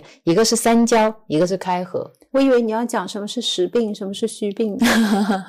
讲完了，实病就是你能量太大了，虚病就是你的三焦能量不足。所以我们讲的实则开，虚则合，也就是你的能量太大了，你要开，你要外泄一些。那你如果能量不足，比较虚，你就要和，内补一些。实开虚合也是我们气机自然运行的第一条定律。打个比方，开就是你把钱花出去，比如说刮痧、拍打、按摩、跑步、泡澡。这些都属于开，还有你一些手法很激烈的针灸、放血、过度艾灸，这些是属于开。那合呢，就是你把能量收回来，比如说我们打打太极，你做适度的针灸、适度的艾灸是相对偏合的。那如果像我们静坐、睡觉，都是属于合。大家在决定要去跑步还是练太极之前，最好先确定一下自己当下的气机方向，你是需要开还是需要合。书里面有一个分享，说很多中年男人肚子很大，经商或者坐办公室，每天都很累，打很多电话，会握很多手，又要喝酒吃肉应酬，或者要写很多的文件，等到下班的时候就已经很累了，思路也不清楚，因为你自己的神气都涣散在外面嘛。这样久而久之，年纪大了，比较容易出现高血压、高血脂、脾虚、肾虚、水肿。其实不仅是这种大肚子的中年男人啊，现在很多办公室的白领也是一样的。年轻人也是，大家都很容易出现这种特别开的状态。这种状态下，其实你是需要和的，但是受到目前的健康观念的影响，大家有时候下班还会去跑步、去健身房，或者吃完饭还要去蒸个桑拿。当你需要和的时候，你却去开，有时候开过头就容易猝死。比如加班工作一天了，身体很疲劳，或者说你刚刚做完一个很紧张的项目，精神跟身体都需要放松，气机需要和，你就不要再想着要去跑步健身了，你就让自己好好的回家，你可以冥想一会儿，或者说你可以让自己小睡一会儿。然后李阳波老师他在《开启中医之门》里面也有说到开合，他说开的意思是什么呢？就是由于开的作用，我们的天气会慢慢的由冷变热。就像你打开了阳气的开关，阳气就释放出来了。所以天气就慢慢热起来了。但是当热到一定程度之后，不能再热下去了，因为再热下去我们都受不了了。所以宇宙的力量就是这么奇怪，到一定程度之后，它就会转入和的状态，它会让阳气的释放过程关闭，天气就不那么热了。在和阳气的时候呢，它又同时把管阴气的开关打开，天气又会慢慢转入寒冷。冷到一定程度呢，阴气的开关又合，阳气又开，就这样周而复始的开合运动，就有了寒暑的往来。我觉得听起来很像开热水龙头，这种调节水温的感觉。而我们人呢，是气所构成的宇宙的一小分子，但是呢，宇宙分配给我们每个人的气并不是无穷无尽的，所以我们会有一个生老病死的过程。人的生命是形气相合的结果，形是我们这个躯体，气呢就是宇宙分配给我们的能量。这个能量如果消耗完了，生命就宣告结束。古人呢有一个很好的名词来形容这个气的限量，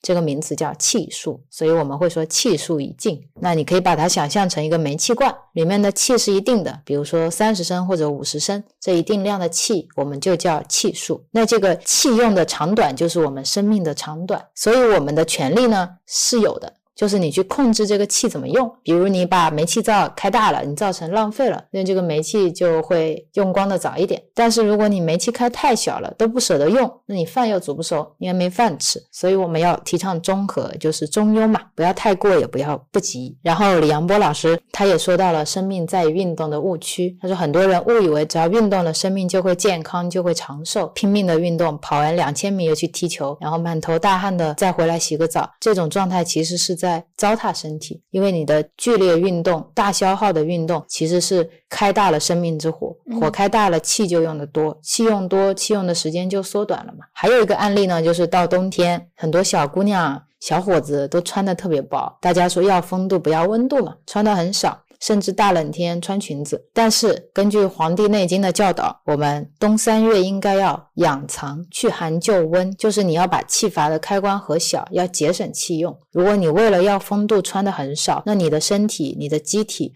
为了适应这种状态，为了不让你生病，要怎么办呢？它只能把这个开关大大的开放，让你的生命之气出来，帮你去生火御寒嘛。还有一个案例就是，比如说到了夏天，满大街都吃冰激凌，尤其是我们现在的年轻人。但是大家有没有想过，如果这个零度的冰吃下去了以后，为了不造成重寒的病症？我们的机体必须要调节开合疏，让主管喂阳的这个阀门打开，让阳热之气来消化这个冰寒。虽然我们吃下的是几个冰块，但是消耗的却是我们的阳气。他说：“我们为什么不把这些气用在延长生命、多做一些有益于人类、有益于社会的事业上？把一些宝贵的气用在消化几块冰砖上？”他这么说之后，我就非常能认同妈妈辈、阿姨辈跟我说：“女生啊，你不要吃很多冰，因为。”以前他们的那种说法都没有办法让我认同。是啊，因为我按照西方科学的说法，你再冰的冰，你到了肠胃，你通过小肠、大肠，其实已经跟人体的温度是一样的了。是，所以我就不明白为什么不能吃冰。对啊，我去其他国家看到泰国、看到澳洲，大家也不喝热水啊，女生来大姨妈也都是喝冰水啊，他们都说没关系啊。对啊，像我们之前在美国的时候，他们的酒店都只提供制冰机，是你。你去要个开水，还得跑到人家的厨房去跟厨师要。是，但是现在他跟我从这个角度讲，我就完全认同了，在心里说是的，李阳波老师，我会减少喝冰饮的。是是是，从这个角度去说。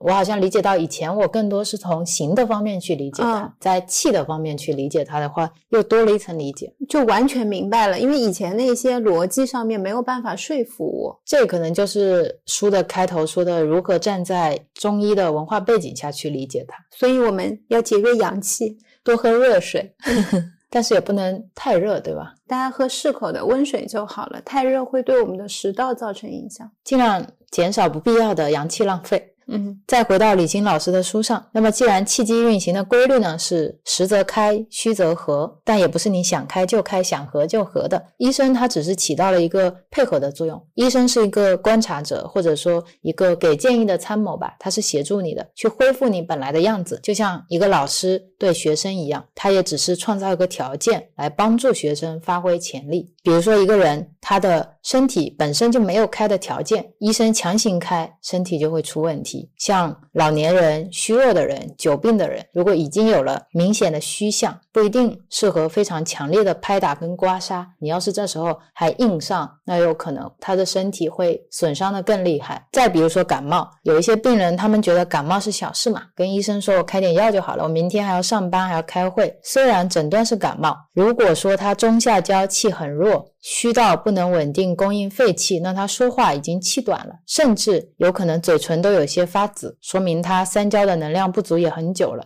渠道也不畅通了。我们前面说过，正常的感冒是属于上焦病，需要开的嘛。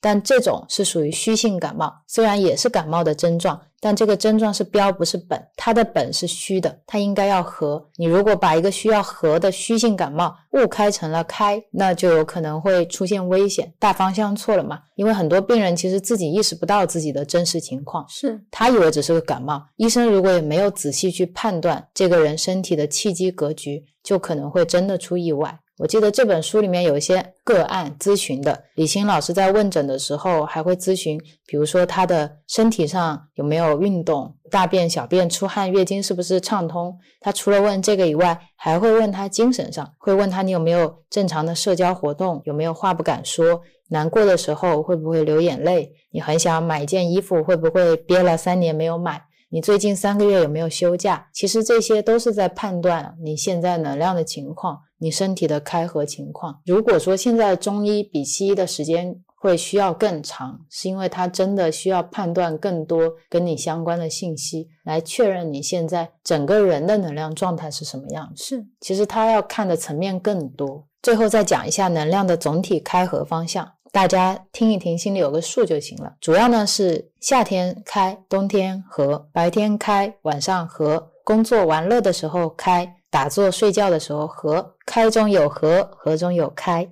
所以大家也可以根据这个大方向自己判断一下。嗯，我最近一段时间因为可能换季，我们现在季节是从合要转向开，冬天是一个合的状态，现在是冬天转春天了嘛，是慢慢开了，阳阀刚开，还不到夏天炙热嘛。在这种状况下，你身体也要相应的进行一个调整。其实是的这就是一种天人相应嘛。对我发现群里面也有很多波友也是遇到类似的情况，是我其实白天没有说跟以前有做什么多有差别的事情，我们吃的东西也没有什么改变，而且最近也在喝蔬果汁，你只会说身体在吃的方面调整的更轻盈了，但是我晚上可能睡到两三点就会醒，这样持续了两三天，早上的时候差不多五六点可能也会醒，每当我醒的时候，我去看 real，发现他睡得很香。其实我们俩大环境都没有什么不一样的地方，但可能是我体质比较敏感。用开跟合重新评估了一下自己白天的一些事情。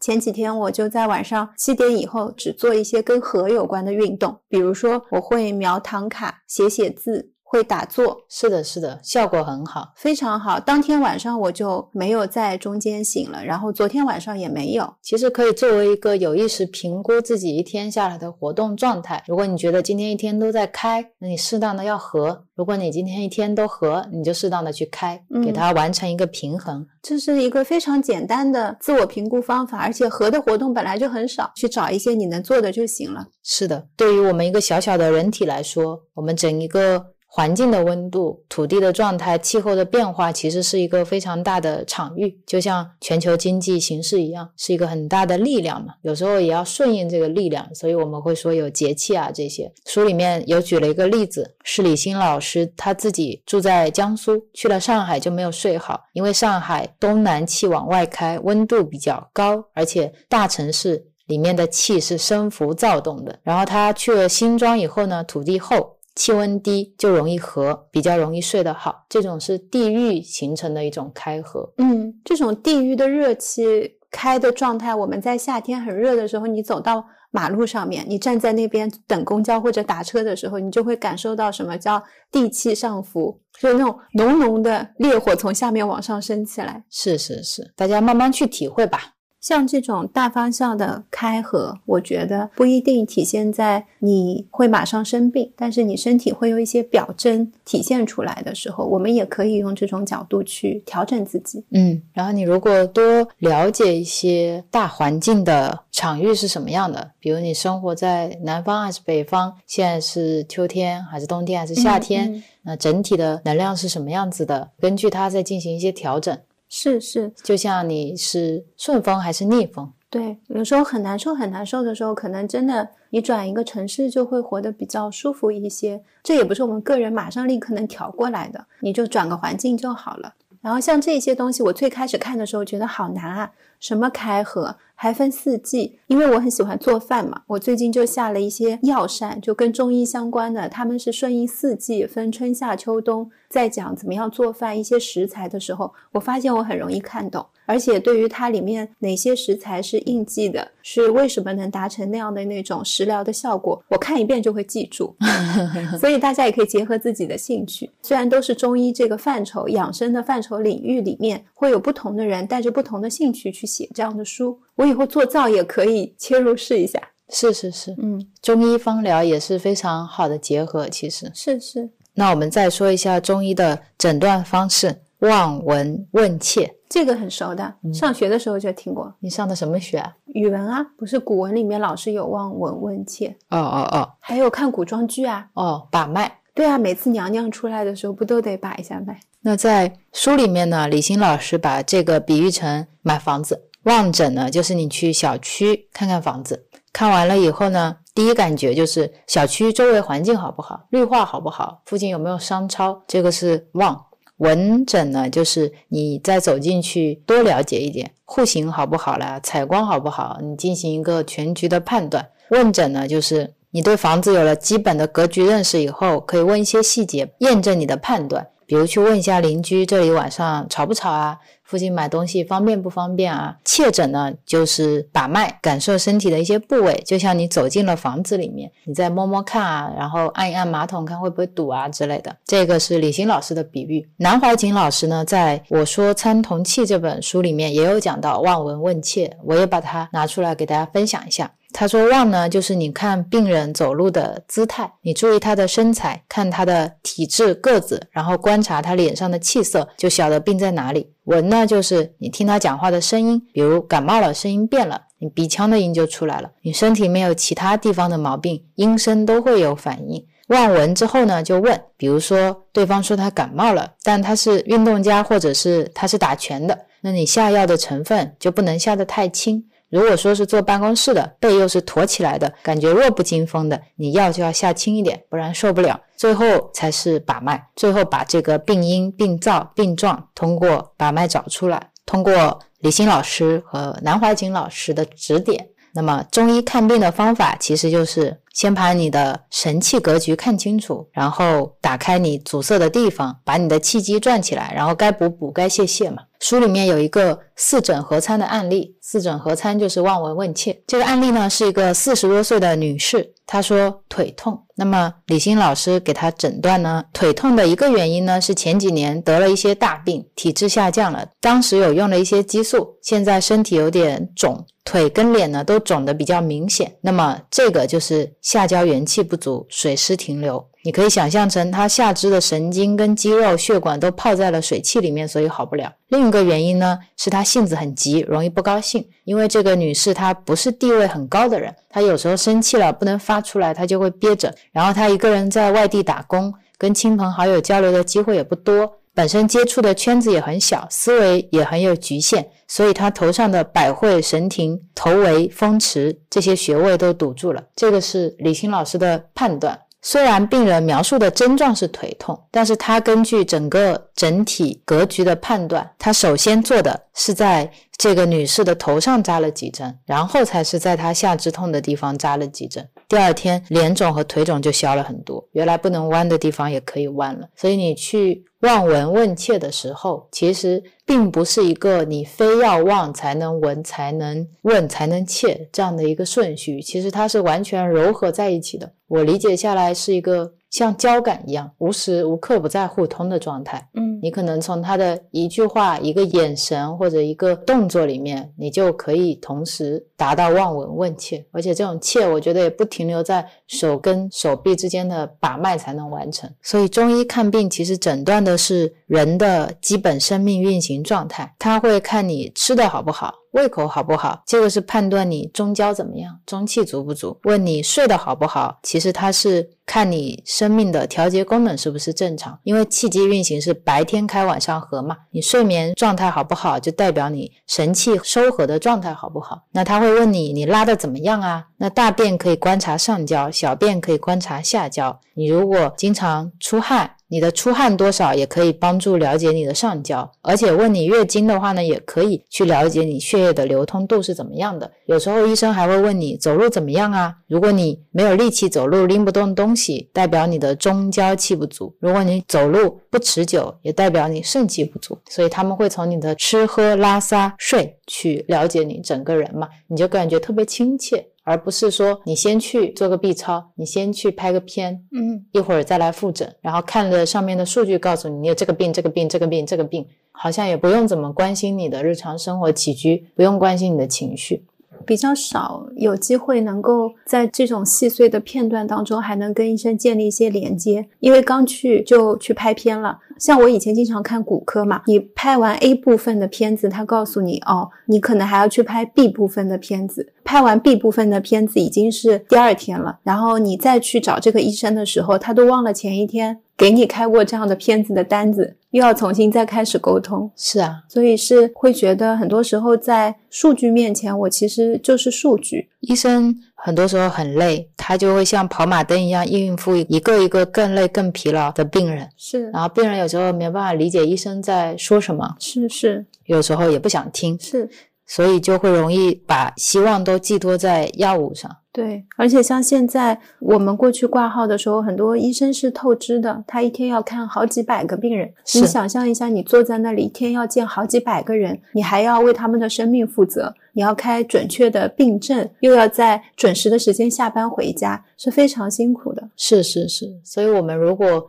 多学习一些医学常识，你自己有一些病，知道可能也不需要去医院看，那自己也会好，或者通过调理你自己的饮食结构、生活习惯变得更好，其实也是能够合理的把医院的这些资源分配给有需要的人嘛。对，那我们再来讲讲怎么理解中药吧。嗯现在的教材呢，很多时候把药都简单固化了。我蛮喜欢这本书里面对于中药的理解。他说教材里面会把药物按功效分，比如第一章解表药就会分成辛温解表和辛冷解表，第二章清热药就会分成清湿热、清热解毒。他好像把这些药都局限化了，就像你去看待一个人，因为你是学法律、做律师工作的，他就把你直接归到了律师这一类。你的功效就是处理法律问题，然后呢，你可能能分成民事问题、刑事问题、经济案件之类的。但是深入了解你作为一个人，你是知道律师身份只是我们很表面的一个职业，你的背后可能是一个很高超的厨师，你在家做饭超级好吃，你也是一个非常温柔的爸爸，你对待孩子的教育啊都做得非常好。那你也可能是一个很敏感的艺术家，平常在家喜欢画非常好看的画。你也可以是一个很严肃、很有推动力的管理者。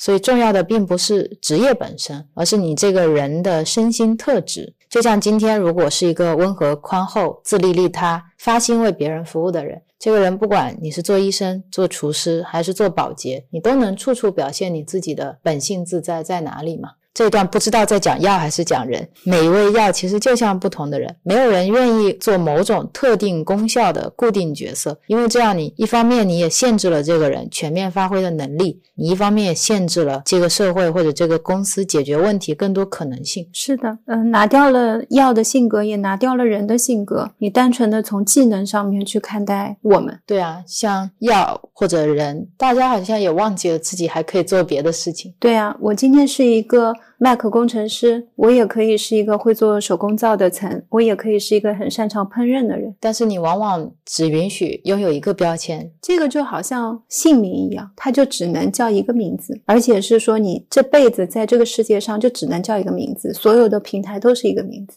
对啊，当别人去问我们木星记是卖什么的时候，有时候痛苦就痛苦在这里，很难一下子跟他讲清楚我们究竟在做什么，是是因为大家总觉得你要么是卖皂的，你要么卖蜡烛的。是的，是的，你们未来打算怎么样？说完了，别人好像也没有听得很懂。如果很多东西不落到物质层面，你告诉他我们以后要做小红书，他就知道哦，你们是要走线上的小红书平台，打造 IP。很多时候我们就是这样轻易的被定义了，对，而且对好像迫不及待要把你定义好。像最近参加活动做自我介绍，我就已经很久不想说自己的一些过去的经历了。我觉得这些都不重要，重要的是此刻现在我们是怎么样。然后我就很希望说，大家可以忘记掉过去的一些东西。说我是一个人，我特别想这样介绍，就我是一个人，甚至都不想用性别去定义自己，我是一个女人还是一个男人。我是一具肉身。对我现在有我的灵魂坐在这里，然后跟大家聊天很开心。就我觉得我们会通过一个爱好、兴趣、姓名，甚至是产地来定义我自己。是是，希望快速的获取到一个信息，然后对你产生一个快速的固有偏见，然后让这个话题可以进行的更像我脑子里面想象出来的那样。是，反而现在那样的状态会让我觉得更不适应，就像那些植物是一样的。像我在学芳疗的时候学到的是叫协同效应，在自然界当中有是一加一是可以大于二的，它不仅仅等于二，但是要这两种植物放在一起，最常见的就是茶树跟薰衣草，它们俩放在一起的功效比单独用其中一种功效要好。果然讲到草药，你醒了。但是这些草药如果让它单独出来用也能用，是是是，嗯，搭配起来更好。就像我跟 Real 聊播客是一样的，如果让 Real 聊单口，他也能聊；让我聊单口也能聊，但大家听起来就没有那么有互动性，然后就不能同时听到我们俩对同一个话题，在现在这种聊天氛围下面，我们两个人思想的碰撞，是的，是的它，就会变成单方面的 Real 的一个音频，层的一个音频。是是是。那再回来讲药哦，嗯嗯，《神农本草经》我很早就买了，一开始不想看，放在那边，觉得全部都是药的介绍，有什么好看的嘛？然后看了这本书以后，又觉得再回头去翻也更有味道了。嗯有时候书之间也是有这种协同效应，你单看一本是一本，但是你三四五六本通看起来的时候，每一本的作用好像都更往前走了一步。是的，《神农本草经》里面，它会把药分成三品，上中下嘛。上药呢，就是帮我们稳定神气格局，帮我们人体收固精气的。如果我开头就跟你讲这句话，你可能听了觉得云里雾里的，但听完前面讲精气神、讲三焦、讲开合之后，现在再听到说稳定神气格局，好像稍微能理解一点，嗯，就是这样。而且神气这个格局啊，是不太能够达到触及的。是是是，这个时候小耳朵就竖起来了，哎，这就是解决方案了呀。嗯，所以上药呢，主养命以应天，无毒，多服久服不伤人；中药呢，主养性以应人，无毒有毒，斟酌其宜。也就是说，它其实是在气的层面进行调整的，不能直接治疗已经形成的病。有些有毒，有些没毒，要看医生怎么给你开，剂量是什么样的。下药呢，主治病以应地，多毒不可久服。也就是说，这一类型的药其实是专门针对相应的病症去解决它的，一般都是有毒的。如果病症好了，就不要再吃了。嗯，我以前以为上中下就是药的等级，对，所以人参在上，那人参就是好药。嗯然后中下其实并不是我理解的那个样子的，其实它是应天、应人、应地的。嗯有各自不同的调理的层面。书里面有一个很有意思的药品，我会单独拿出来作为一个案例来分享一下，我是怎么对这个药的固有印象被打破的。这个药品就是朱砂，它也是《神农本草经》里面的第一味药。古代其实很多医书都会有记录朱砂的，说朱砂忌火断，火断会吸出水银，有剧毒。然后很多媒体呢看到朱砂的时候都会觉得很惊慌，说中药用朱砂的话不就是有毒的吗？其实大家是把硫化汞和汞单质混淆了。汞单质呢就是我们说的水银，它是有毒的，会导致我们的肝脏器官损害。但硫化汞呢，它是极难溶于水的，是很难被人体吸收的。那么朱砂里面其实它就是硫化汞，所以即使我们直接吞服朱砂末，肚子里面的温度最多也就四十二度，四十二度还是发烧的温度，即使是这个温度，也没有办法能够把汞提炼出来。如果说零点一克朱砂入汤剂，放在水里煎煮，最多也就一百度，还是没有办法直接吸出汞单质的。那讲到这里就很像开头卓克老师在说雄黄是一样的，就是牛黄解毒片里面的砷。当时他说，那既然没有办法分解，你怎么吃进去就怎么出来了，那为什么还要吃呢？李欣老师就在这里解答了这个问题。他说，其实朱砂对人体的有效，并不在于它的物质成分。而是它的信息，一种类似阳光一样温暖而稳定的保护性信息场。是的，大家没有听错。对，要稍微理解一下。嗯，在《神农本草经》里面呢，朱砂也叫丹砂。书上说它主身体五脏百病，还可以养精神、安魂魄、益气明目。嗯，而且在《神农本草经》上还有一些现在中医大学教材里面没有写到的。它还可以杀精魅邪恶鬼，而且久服通神明不老。这两句都是大学教材上没有写的，这是不能写的，会不过审。李欣老师说，他第一次看到这些词的时候也看不懂，觉得很奇怪，但他没有马上否定，他是跳过去了，然后把这份疑惑放在了心里。但是现在很多人会觉得看起来不科学，马上就把大门关上了，删掉。对，他说现在不是战争年代，没有人逼着我们马上要站队来表态，你自己要效忠哪一方？是，你不需要立刻说我反对或者我支持，我们有足够的时间去感受、去体验、去领悟，慢慢把心和眼睛都打开。实践才能出真知嘛！而且站在医者的角度，其实中医也不应该去拒绝现代科学和哲学，也应该去学习现代医学、物理学、心理学、脑神经科学，学习从他们的角度去观察，也学习用他们的语言和表述习惯，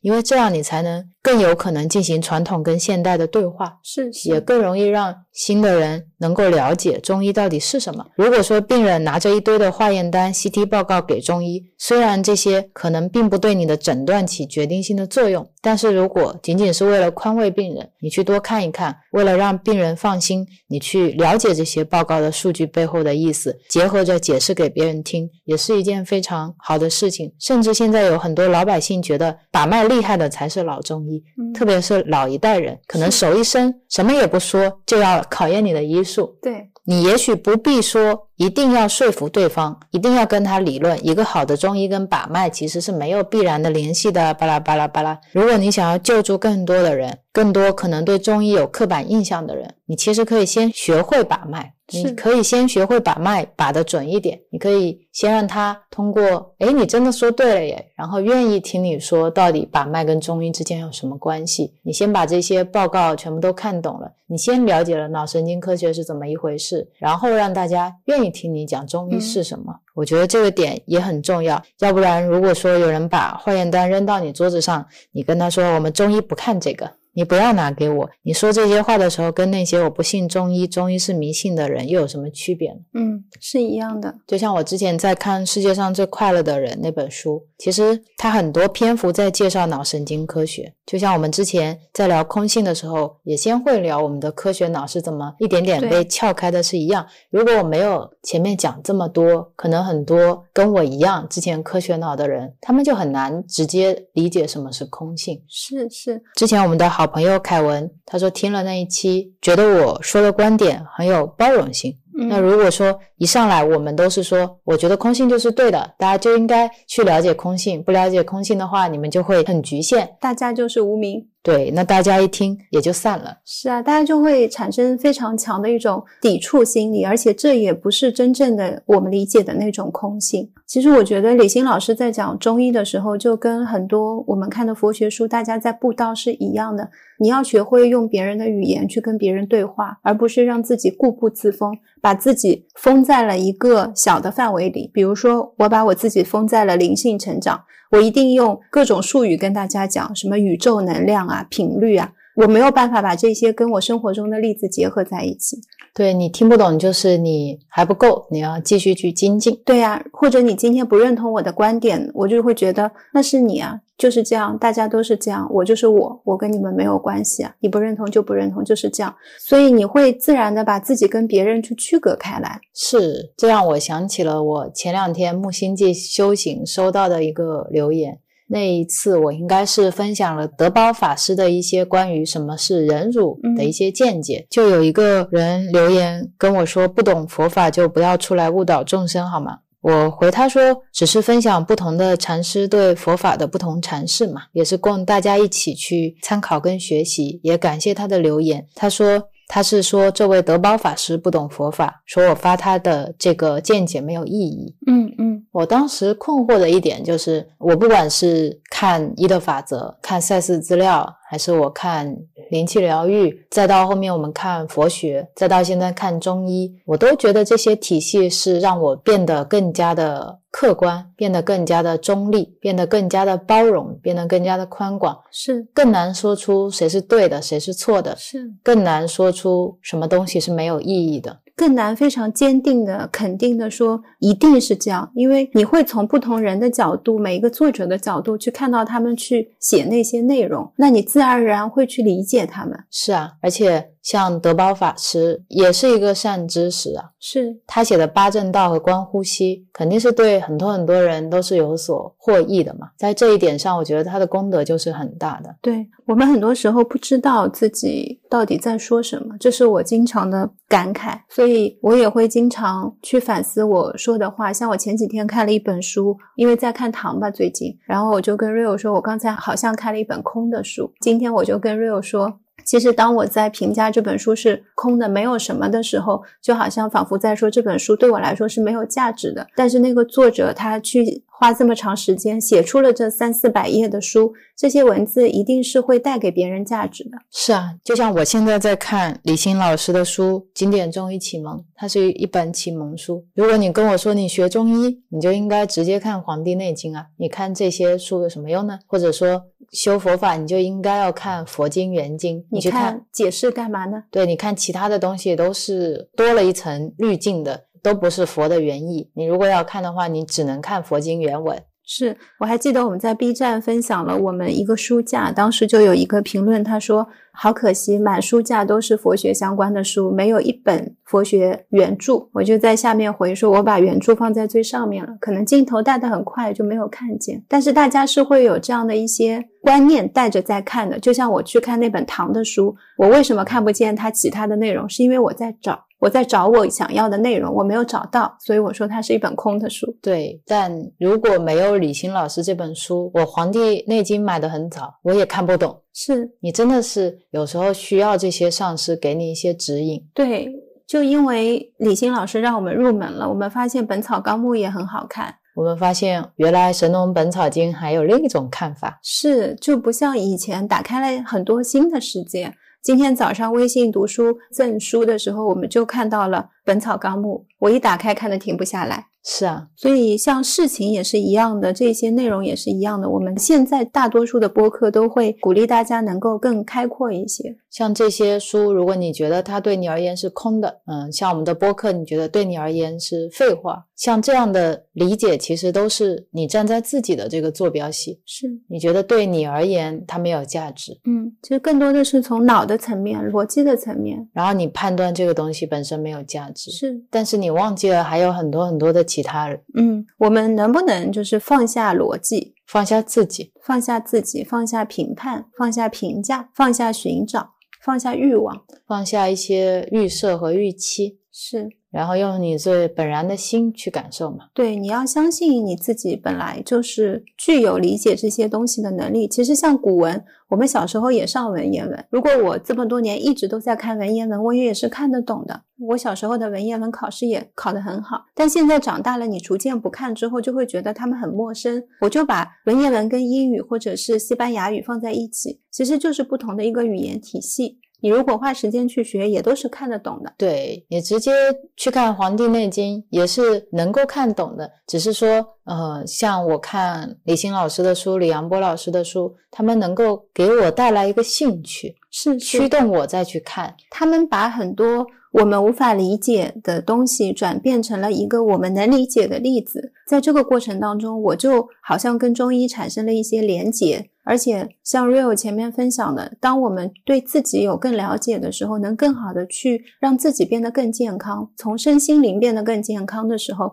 医疗资源就没有那么紧张了，医生也工作没有那么辛苦了。大家的关系也没有那么紧张了。现在很多时候，因为我们不懂，所以我们去看医生，对医生是有很大期望的。医生他也束手束脚。如果今天我是一个新的医生，我刚刚学完出来，我想治病救人，遇到的病人都把他的生命都挂在我身上，我怎么敢用一些更有创新的想法？我怎么敢告诉他说？这个我从来没有在别人身上用过，你愿不愿意给我试一试？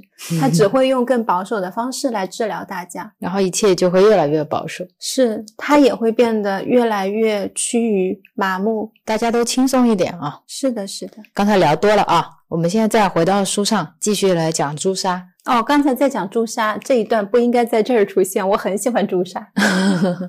朱砂呢，李欣老师举了几个案例啊。刚才讲过，说朱砂益气明目，养精神，安魂魄，杀精魅邪恶鬼，久服通神明不老。记得啊，我记得了。朱砂是一味我也要买的药。对，然后李欣老师呢说，有一次他师母去世，大家呢去火葬场参加告别仪式，有一起去的一个师妹呢，突然觉得头晕、心慌、气短，因为那边的气场整个是非常悲哀、混乱的，还有很多人的害怕都夹杂在里面嘛。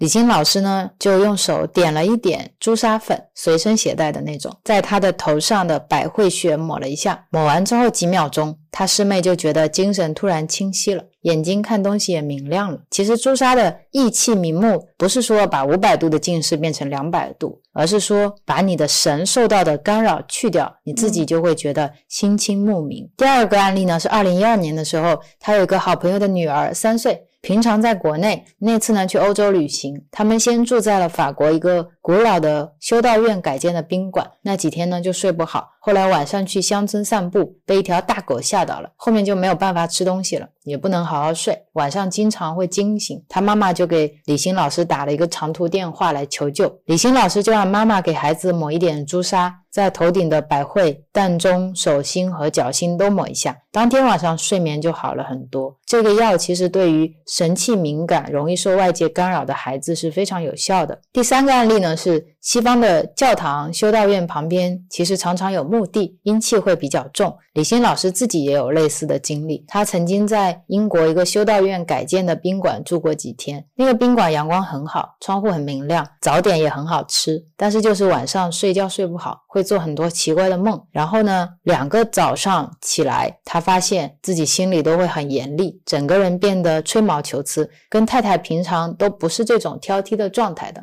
所以第三天晚上，他们就给自己涂了一点朱砂，这些问题就消失了。朱砂这类矿物类的药物，其实非常适合那些在信息和精神层面受到干扰和倾斜的病。这也就是为什么《神农本草经》说朱砂治百病，因为很多病都是在精神信息这个层面先受到影响，再影响到你的身体出症状的。类似的药物还有生磁石、生龙骨、带赭石。琥珀、紫石英、雄黄等等，嗯，像生龙骨，你如果去对比《神农本草经》跟《中药学大学教材》里面的差别，并不仅仅是变得更加白话文，变得更加逻辑化，最重要的是大学教材里面把调神的部分全部都去掉了，所以让这些大学生他们会对药物的认知框架变得更加的平面化、简单化。大家在处理所谓的迷信的时候，其实是把精华处理掉了，就会让这些学生缺失了对自然、对生命的内外交感流通的全方位认识，会缺失建立在精气神行、四气五味升降浮沉、开合动静的一个理解和表述框架。年轻的医生就会因为缺乏对肉体、能量、精神三个层面的理解，把这些药材都按照教材的方式局限在形的层面。嗯，如果这样局限，就有一定治愈的概率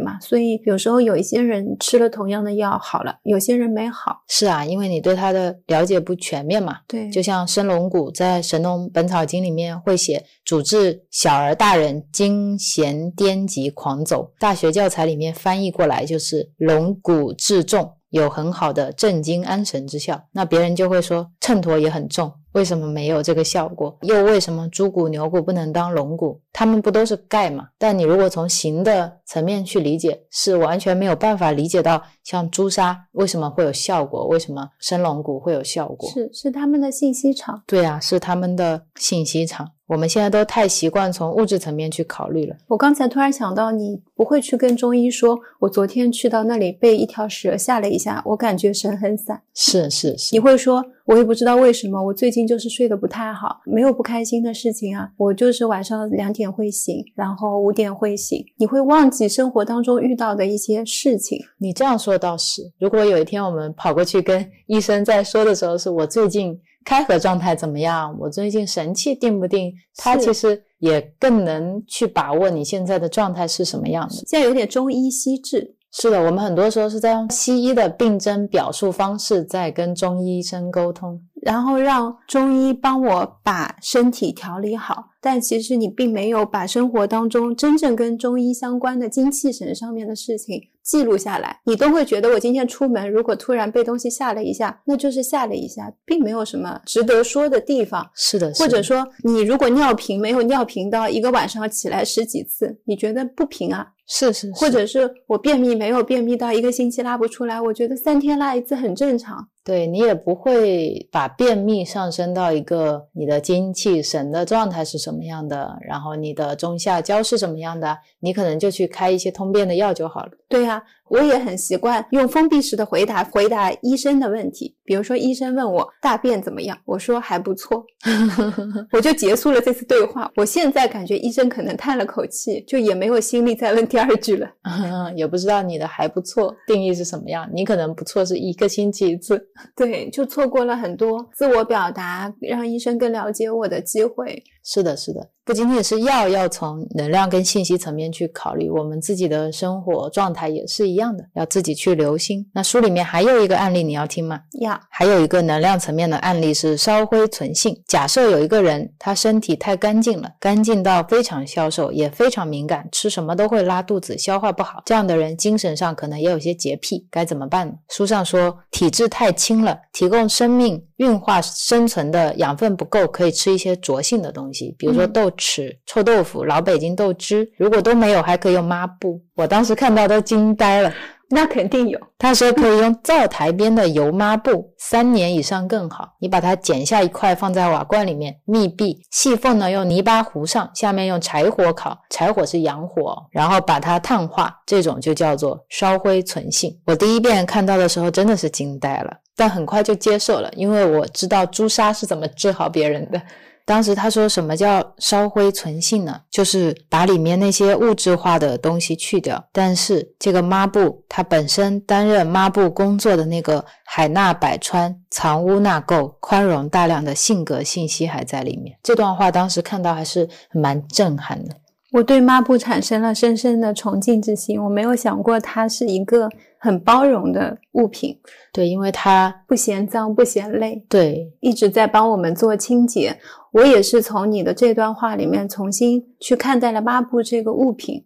是是，还有一个案例说，有一位女士，她的更年期月经出血不能控制，嗯已经快要半年了，在西医做了好几次刮宫没有效果，医生跟她说再不行就要把子宫切掉了。这个女生呢，体型是胖胖乎乎的，比较容易拉肚子，所以是中焦是比较虚的，脸跟腿呢也是肿肿的，下焦也是虚的，晚上睡觉睡不好，月经过多，说明她的正气已经虚到合不住的状态了。所以老师给她的配方呢，就是第一个先用白术茯苓把中下焦合起来，但是剂量要很小，因为用多了内部气机压力过大，整体气脉不通。就容易出血更多。第二个呢，再用一点点的附子和肉桂补中下焦的阳气，也是不能大用，因为这个人太虚了。第三个呢，还需要一个东西把虚散不收的气机格局收住。这个东西是什么呢？我当时看到也惊呆了，就是造心土。造心土是什么呢？就是土灶底部中间的那块泥巴。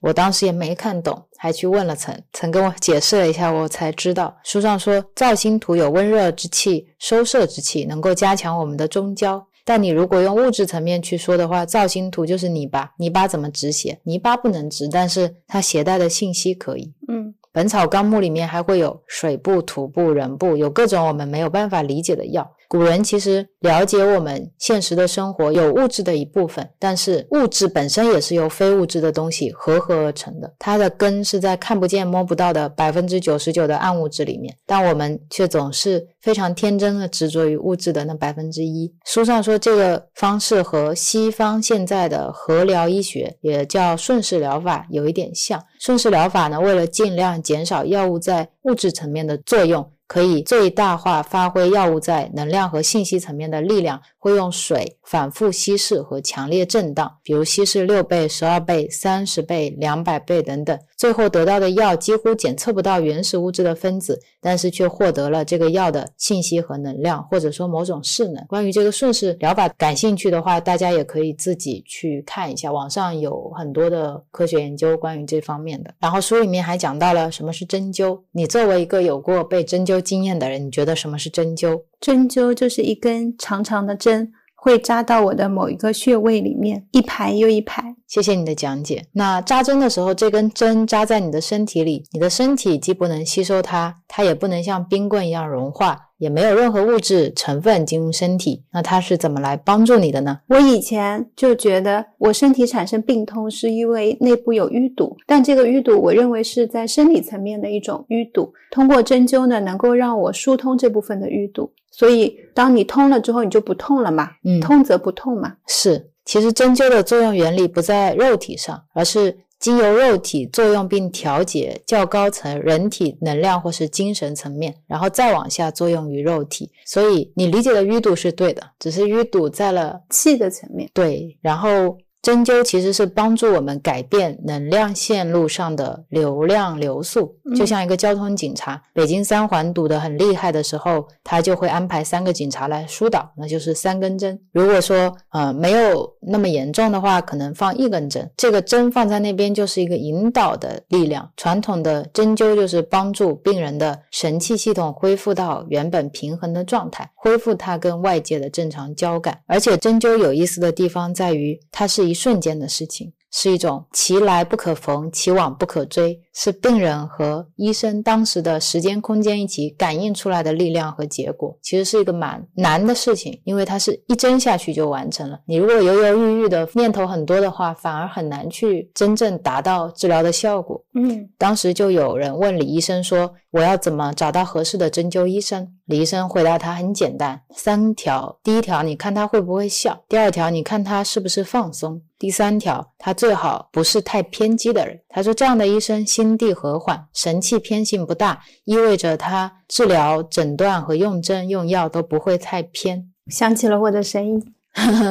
是的，不管再忙碌，不管再工作压力大，他总是会很好的安排自己，调节自己。他是一个非常稳的人，是是，他就是神定的那种人。对，那还有什么是按摩？按摩也是一样的，它跟针灸一样，都不是一件你需要非常费劲、非常努力的事情。很多按摩的初学者就会想：我力道够不够啊？手型手法对不对啊？我要使用一指禅、小鱼际，还是要用滚法，还是要用正法？很容易就陷入了这些有形有相的技法。但其实像针灸一样。手只是一个工具，针也只是一个工具。他们要表达的是你想给这个人的东西，你想给这个病人传达什么。书上说，按摩师的手自然的放到对方身体上的时候，就是你们之间有了一个传输的点。那按摩师也要体会自己的心念是清静安详还是浮躁复杂。如果你心里有很多怨恨、愤怒，也要学会去减少这些杂质，不然这些杂质也会传递给病人。我可以加个例子吗？我想起前阵子回苍南，我跟 Rio 一起去按摩脚，因为朋友约我们。当时我跟他就有两个不同的按摩师，Rio 的那个按摩师特别活泼。一边按脚一边会关注旁边的人在说什么，或者电视里面在放哪个明星，就会跟大家聊聊天。我那个按摩师到的比较晚，他就会一句话都不说，专注的在给我按摩。可能按到我肩膀哪里的时候，就突然说你肩膀有点紧，就不会再有下一步的对话。我当时只是会觉得有意思的是，其实你不同的按摩师，他在给你按摩的时候，他可能不知道他在做什么。是的，是的，这对于他们来讲是一份工作，他也完成了尽职的工作，就是在这一个小时之内，他把每个穴位都按到了，完成了一个服务流程，也非常有礼貌，很有亲和力。对，那是我人生第一次去体验被按摩。对，当时 Rio 有一句话挺打动我的，因为我们俩本来并没有太好意思让别人这样给我们去做服务，但是 Rio 说，如果他今天一天都要服务十个人，像我们这样的顾客是比较容易相处的，那他会有比较愉快的一个多小时、两个小时。是的，是的。然后回过头来，好像也更能理解书上说的。其实使用这些技法的人在什么样的状态，比他的技术有多精湛还要更重要。其实更多的是你的心性。像我在考 IFA 芳疗师的时候，我并没有特别喜欢按摩这件事情。我去考完全是像应试打分一样的，就这个动作做到什么程度是六十分，OK OK，这样就 OK，大概理解一下身体的一些淋巴系统就可以了。但现在看了中医之后，我会觉得按摩这件事情有了它更多的一层意义在那里，它是一种能量的传递。包括精油也是，因为精油是植物，它包含了很多东西的信息场，它不单纯只作用于我们的肉体层面。包括 Ricky 也是，Ricky 也是，而且 Ricky 的很多东西是跟中医相契合的。是的，而且医生本身自己其实就是一味药，而且这个药是活的。嗯，真的是这样子。那我们接下来就可以聊一下什么样是一个好的医者。好的，书上说，一个好的中医医生或者中医老师，他应该要通过静坐、站桩、太极这样的基本功来提升对气和气场的敏感度，提升自己的觉受力，然后再用艾灸、按摩、刮痧、采药、尝药等等这样不同的体验，才可能完成一个完整的内化过程，成为一个真正的具格的中医医生。一个医生可以拿到医师证，可以做到教授，但是如果他自己精神不静、志意不治的话，可能就会辜负自己，也对不起病人。嗯，其实不管是中医、道家、佛学，修心都是第一位的，是因为你要修到一定程度，你的身体才能有很强的觉受力。才能给别人真正的从中医的角度，不辜负你是一个中医医生这样的身份来看病。是啊，李欣老师说，那个时候你修到一定程度，身体就会像一个很敏感的电子天平秤，你的一个想法可能就会有很大很大的变化。南怀瑾老师也会在书里面说，等你打坐打到比较细微的时候，你的一个念头，身体就马上有变化、有感觉。到那个时候，你自然不敢乱动念头了。像我现在就是一个比较粗的秤，你知道，上秤可能超过一千克，我才能有感觉。你可能是个甜品秤，那零点几克你就会有感觉。所以天气开合，你晚上睡不好，我在旁边睡得跟死猪一样。嗯，是啊，所以你能够跟病人产生多少的互动和交感，其实是取决于你自己的经络的通透度，你自己内心的虚静度和你意识的清晰度。嗯当你是虚静放松的时候，没有那么多的念头，你的心就会像一面相对干净的镜子，你自然就可以照出对方的身心状态、气血运行和经络流通情况。所以，医生是一面镜子，病人有什么问题，不是推论出来，也不是猜测出来，他就在那里，你直接就知道。书里面还有一个比方嘛，他说，就好像大家都在游乐场玩过山车，过山车飞速旋转的时候，有一个人站在下面跟你说话，你看不清楚，也听不清楚，因为你身边的人都在头昏眼花的惨叫，你根本顾不上去看那个人。但如果这个时候有一个人，他就坐在地上，他就摇了摇扇子，喝着喝茶，那他就可以把这个人看得清清楚楚，把他讲的话听得了了分明。你就会觉得哇，这个人好厉害啊，他是不是有特异功能呀？怎么我们听不见、看不见，他都可以听见、看见？其实只是因为你每天的生活就像在坐过山车，嗯你自然而然很多东西看不到、听不到。我们要练习的是让自己从过山车上下来。你如果坐在那边安安静静的，没有高速旋转，你自然就能看见对方身上是什么样的情况，他在说些什么。像我们现在修行的时候，都在说对方是自己的一面镜子嘛，那我们自己也是对方的一面镜子。是，所以你就是我，我就是你。是啊，像李阳波老师，他也说，他觉得一个好的医生需要有一个这样的素质，他对于一个病人的病能否治好，应该能够预言，应该有一个确切的答复，而不是只说一句试试看。对他来说，其实中医是一门和现代数学一样的普适性基础科学，并不是像卓克老师说的，中医都是没有实证基础的，只是一种文化学科。李阳波老师他曾经根据阴阳术数构系的理论，他把张仲景的《伤寒论》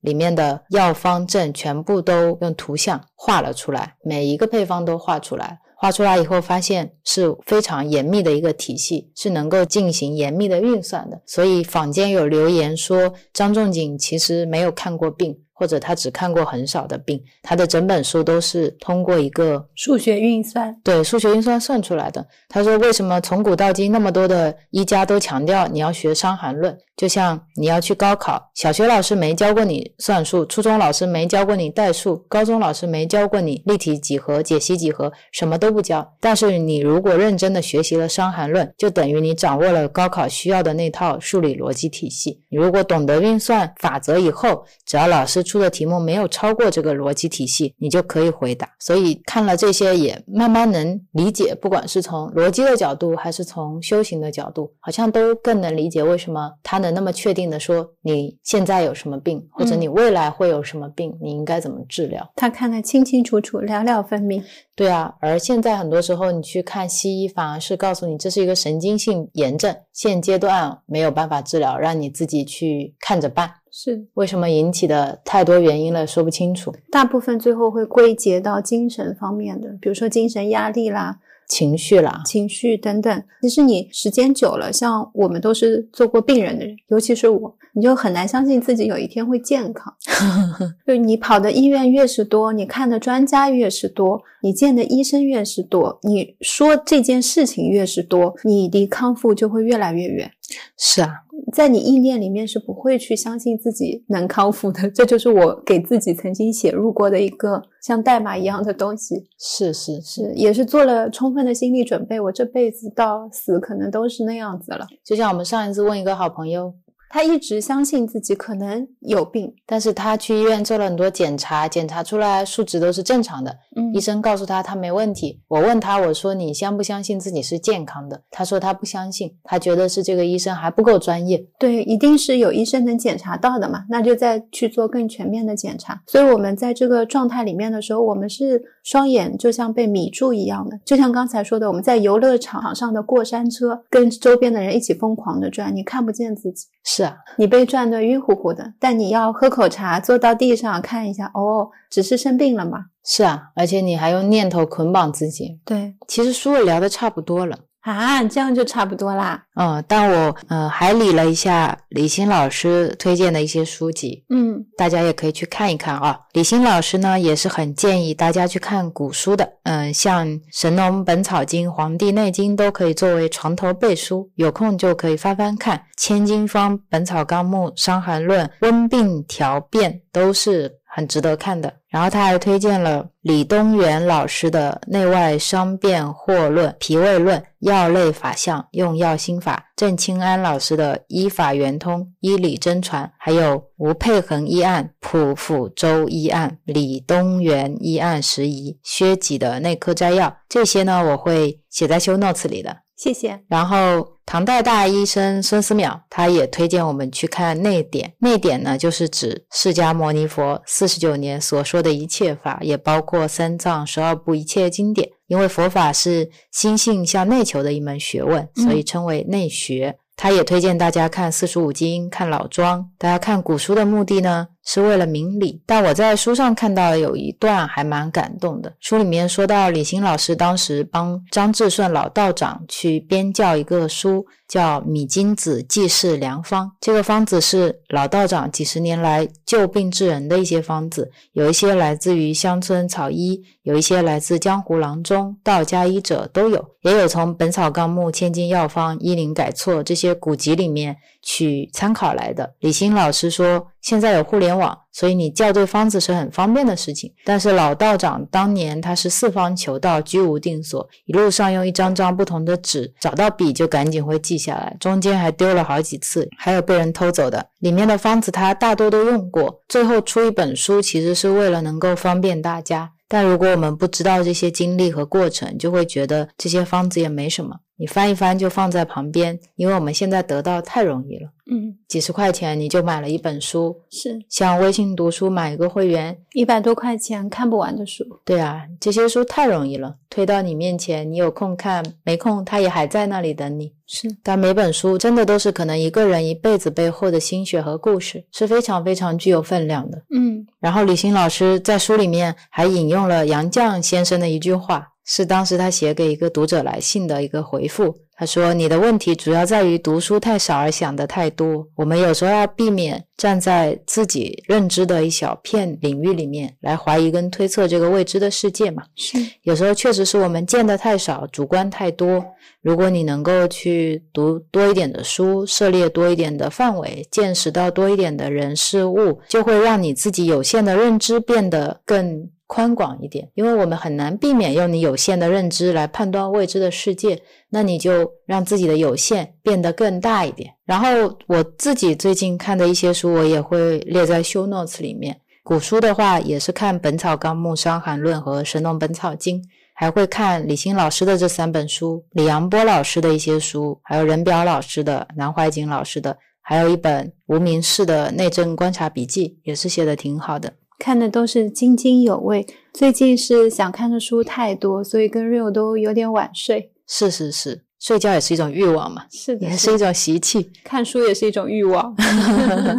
看哪个欲望强过谁。然后李金老师说，如果大家想要学习中医的话呢，最好的方式就是你多读书，然后积极的去尝试，身体力行。等你有知有觉以后，心里面就自然会有底了。比如说你学到了一个穴位，你就用你的手去按它，你去体会手跟皮肤、肌肉、筋骨、气血之间相互的交感，体会这个力量。等你自己能够感受到虚实、寒热、松紧、开合。这些文字才会不再是概念，是的，而是你手下心里真的存在。这样你也不会一直纠结中医到底科不科学，怎么样用现代科学来验证中医，这些其实都是一些杂念。嗯，如果一杯水在你手边，你渴了，你就去喝一下。如果有一些人宁愿渴着也要先辩论一番，那你就等他哪天真的渴了，也许有机会来喝一口。不喝嘛也没关系，世界上的水有很多种，能解他的渴就好了。是我分享一下我自己的学习啊，我是会把一些嗯，我可能本来没有兴趣的事情变成比较有兴趣的事情，会拆分。比如说像刚才 Rio 说到中医会有一些穴位嘛，会按会练习，然后我就会把它结合到像女生都比较喜欢漂亮，我可以先了解我的面部穴位，我可以先从面部穴位的按摩开始，因为在面部有些穴位它还可以刺激你的胶原蛋白增生，可以让你的脸型变得更漂亮。这样说还蛮吸引力的。然后像我们很多时候会用一个像呃很多种各种网上都可以买的天然材质的刮痧板，你可以用那个去按摩你的眼睛，你去感觉眼睛是不是有酸胀。因为我一开始按摩额头的时候，我会发现额头的经络跟我后脑勺是有相通的，在我拨动那些经络的时候，你会感觉到后脑勺有一些也会开始有同样的麻麻的感觉。这就是传说中的用习气对治习气。再比如说，我最近睡觉睡得不是很好，那听说脚上面会有很多穴位嘛，那我就拿脚出来看一下，是不是这个月就专门试试看能不能通过脚部按摩来让自己的睡眠得到改善。对啊，像李欣老师上大学的时候就是这样，比如说一早上的课，他就会只按一个足三里，然后按一天去感受他的气的变化跟流动。你可能这个礼拜都按足三里，下个礼拜去按白灰穴，就这样不断不断的去感受嘛。对，像我现在跟 Rio 聊天的时候，说起来我就按虎口这个穴位。我也不知道这什么穴位，但按起来就会酸酸的。以后学了告诉大家，现在还没有非常专业，没有对穴位都非常了解。我觉得最重要的是跟修行是一样的，就修跟行就是一种实践。像现在中医，你看到什么理论了，你就去实践一下，又造成不了什么大的问题。你穴位嘛，你就按一按。听播客也是一样的，大家听我们讲修行嘛，讲了这么多奇奇怪怪的法门，如果你用了，它才真的是你的。是你才不会有更多的一些怀疑，就不会站在门口一直问啊，这样怎么怎么样，是不是骗人的？他们怎么这样子？你试一下嘛。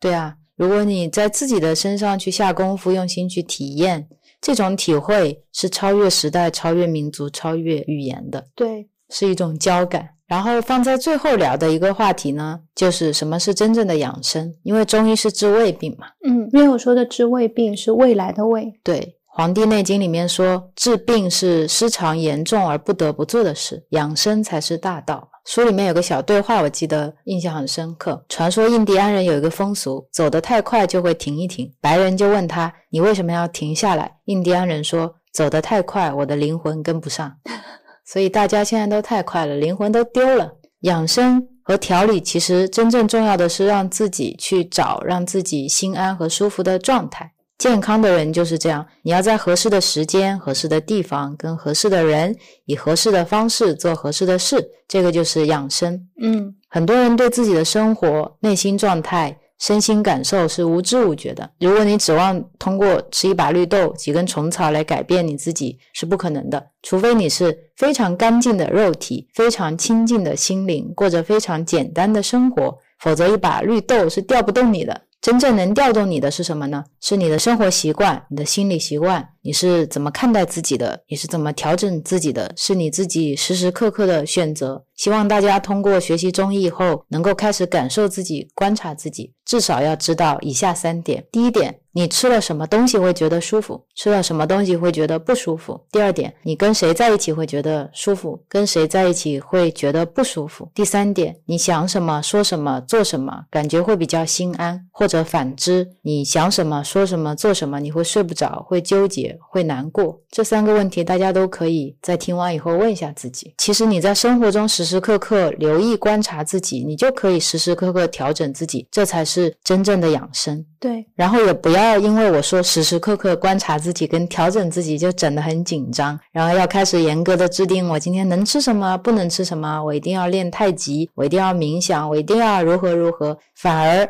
就没有办法真正的去享受生活本身了。是。很多东西是在放松的状态里面无意中体会到的。你太用力去思考，太有目标，往往会错过这些我们刚才说的感受。你到底吃什么东西舒服，跟谁在一起舒服？如果你太紧张了，你是感受不到的。如果你觉得放松是一种时间上的浪费，那你其实是在错过时间本身。是啊，是在错过当下本身。如果你比较习惯于看到一些会让你感觉不舒服的东西，比如说我今天走进办公室，我就觉得上班压力很大，那你就可以用 Real 前面的练习，我今天就来找一找。在上班这个地方有没有什么让我快乐的事情？你可能坐在办公室，一抬头看到今天阳光很好，今天云很好，这就是会让你开心的事情。不一定是说今天工作一定是变得多么的轻松，是啊，这就是过一种有知有觉的生活。在这个层面上，你们就发现今天讲的还是修行，是还是修心。所有的东西都会回归到那个原点。你健康也好，心里比较舒坦也好，想过比较快乐幸福的人生也好，你想要获得平静也好，就我们在找的那个东西就在那里。是啊，很多时候我们现代知识分子的状态，用书里面的话来说，就是不见天地，不近自然，五谷不分，四体不勤。嗯，是啊，是五谷不分啊。然后喜欢在书本里面找出路，在思维里面辨真假，不接地气，心里虚，身体也虚。虚了以后呢，就开始不由自主的着相，着文化的相，着精明强干的相，着一些大师相，着修行相，嗯或者以物质为寄托，你去买包、买房、买车，慢慢的你就开始感受麻木，活泼泼的生命就僵硬在这些相里面了。神僵硬了，然后气僵硬，气僵硬了，然后身体开始僵硬，形气神僵硬以后，跟这个世界的交流也就僵硬了。然后你就会强烈的去认同、去推行一样东西，或者强烈的去反对一样东西，嗯进入偏执的状态，你的身口意就很容易贪嗔痴。是中医呢，就是想帮你去把你的形气神的偏找回来，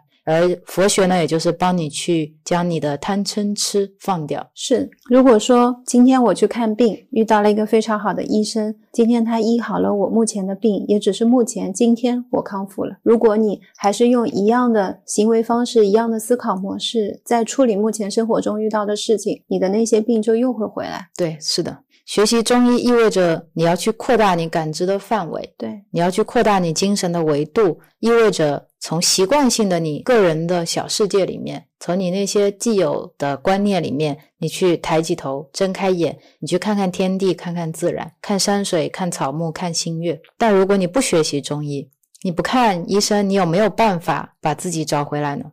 有的就是你要去看什么东西让你感动。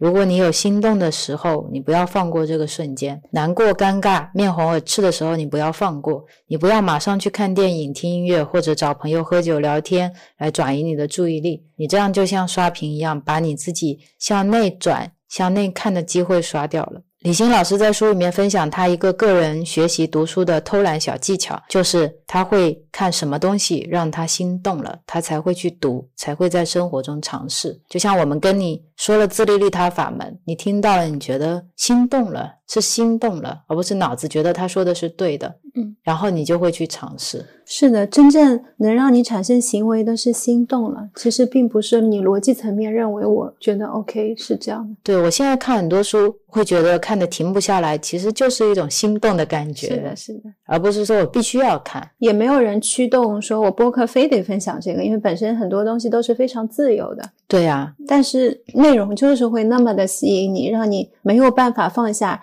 然后当你这本书看了之后，拿起另一本，又是这样的。所以只要你能够感受到自己对什么东西是心动了，就可以帮你去筛选掉很多信息。对，允许自己能够把时间放在这一些让你心动的事情上面，不要用传统的价值去衡量它是有用还是没有用。因为我相信很多人是能回忆起自己是有心动的那一刻的，同时我也想让大家回忆，在心动之后，你们有没有否定过自己？有没有立刻有一个念头跟上来说，这有什么用呢？这些时间花在这里，还不如去做什么其他的事情，因为其他的事情会产生更大的价值，但这个价值可能是从现实层面目前的状态去衡量的，从形的层面去衡量，对，它并不是真正的一种价值。我觉得，如果你现在来说价值的话，是不是可以把新的层面也放进去？对，要不然这个价值是不完整的，是缺失的。也是因为这个价值不完整，同时你就一直找不到你想要找的东西。然后另外的话，进行的方式，我一直觉得是有非常多种的。你喜欢看书，没有人说看书花时间是不对的，没有人说你沉浸于玩游戏是不对的。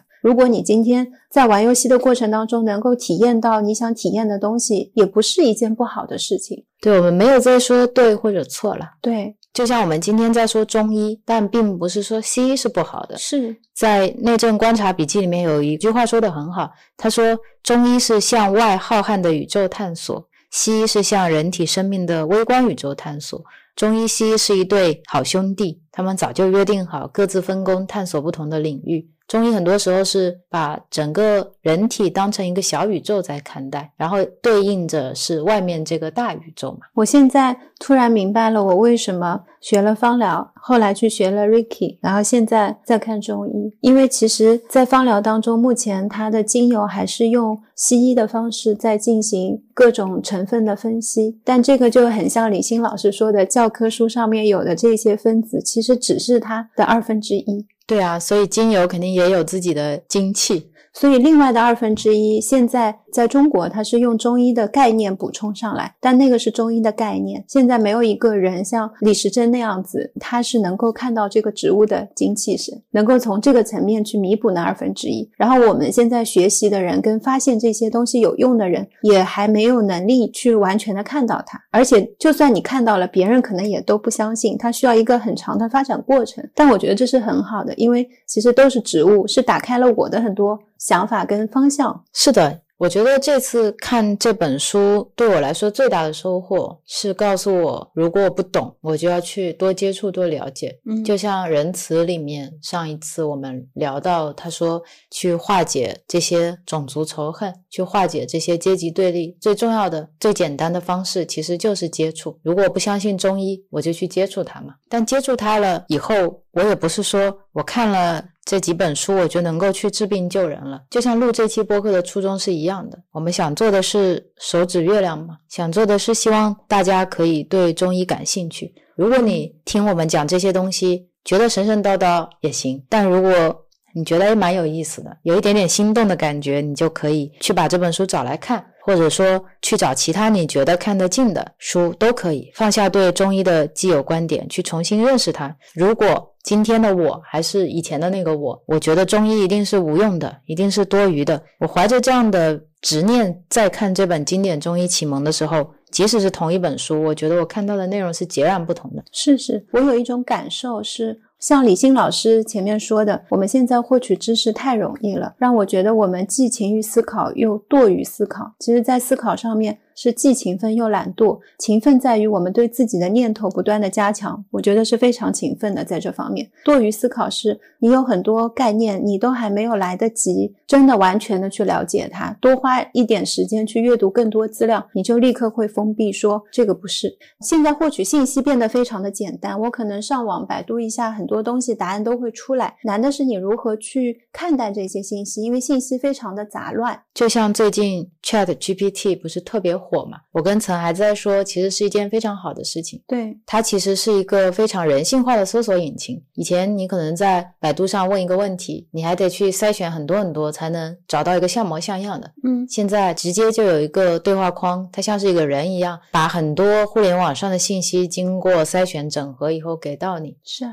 其实很多东西都有一个你想要的答案。如果你只是想要一个问题的答案，它都是可以以文字的形式很合理的梳理给你。嗯，我觉得有它的出现是很好的事情啊。头脑层面的问题问他就好了，他一定答得比我们任何一个人类都好。对，我觉得解放了很多人需要去回答在头脑层面的问题的这样的一个现状，嗯也解放了很多人他们去搜寻问题，但是找不到一个稍微合理或者有质量的答案的一个情况，帮大家都节省了很多的时间。对啊，好的是它是在知识层面，在头脑的层面，它是没有边界的，它没有念头说这个是不对的，这个是不好的，它有它自己的算法。对，它一定比我们回答的都要清晰、完整、缜密。是啊，所以我觉得是一个非常好的产品。以后如果应用开来的话，除去道德问题，也是一个非常非常好的一个辅助工具。嗯，但我们也说到，如果是心的问题，就还是会需要来问到，有心的人，是我觉得就是如果当你真的是有一个内心层面的问题，你可能看到他的答案，也未必会有心动的感觉。对，因为在你跟人对话的时候，还有信息场。对，还有人的跟你的一些交感。对，但是跟机器的时候，我们会缺少这一层。我记得之前一直在讨论的一个，大家是不是会依赖于它？这个存在于说你在头脑层面可能会吧？我觉得头脑层面有东西可以依赖，也是一件很好的事情是啊，放心的交给他，就像你今天遇到一个很好的医生是一样的，你有病可以去问他，他答得好呀。而且出错率也低嘛。是啊，我觉得像李欣老师说的，人和机器之间的区别，确实不仅在于智慧，就在人类知识的层面，他可能知道的比我们都要更加的广，因为它是我们的集合体嘛，它相当于是一个人类信息知识库。是是，你一个人跟知识库有什么好 PK 的呢？对啊，也没有必要去 PK，是吗你尽量去让它帮助你对，去获取更多的知识。怎么去更好的合作是，我觉得是在现在我们慢慢科技发展过程当中，像现在 AI 每次出现的时候，大家都会有很多的一些觉得，嗯、是不是会带来一些不好的影响？就是那出现了，那就看看它能带给我们什么，我们能帮助它什么。对啊，就像我们现在已经在五浊恶世了，嗯我们已经着想了，已经在念头里了。那我们能做的，也就是用念头来帮助自己，是帮助自己去修行嘛。对，要更有觉照力。是啊，所以这一期聊完，也是希望大家能够学会用心，要不然会忘记怎么用它。嗯，但还好的是，这个能力是一直都在的。不管你哪一天想起来的时候，你练习一下，它是会回来的，只是会需要一段时间。对，然后你可以慢慢去体会跟整个天地万物跟宇宙相互呼应的感觉。嗯，那么最后结尾也把书里面的一段话让陈播报一下。谢谢 Rio 给我这个机会。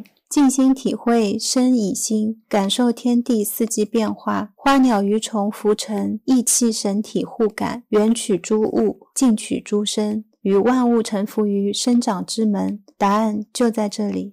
好，那这期播客非常感谢我读到的这些书以及这些书的作者，非常感谢李欣老师写了这本书。感谢 Rio 阅读了这么多本书，给我们整理出这一期播客，我也很期待。嗯，感谢这些书给到我非常多的思考和碰撞，让我重新理解中医是什么。是感谢他们给到我放疗上面新的思考方向。对，感谢他能够让我对很多我自以为是的事物的理解开始颠覆嘛。嗯，感谢他给了我去更加深入了解中医的兴趣，感谢他让我觉得自己不再神神叨叨了。也感谢这些千年来的文化还能够保留到现在，还能嗯够被我有幸能够读到。是的，感谢那些用不同角度、不同语言、不同方式在书写着他们的人，也感谢那些出版他们的人。也很感谢曾今天坐在这边好几个小时听我讲这本书，感谢 Rio 刚才趁麦克风没电的时候让我 break 了一下，感谢你中间给我倒水喝。我们又感谢的没完了。那伴随着我们的感谢，今天的这期播客就到这里了。谢谢大家收听，谢谢你们的时间，很高兴能通过声音的频率遇见你们，拜拜。再见。Om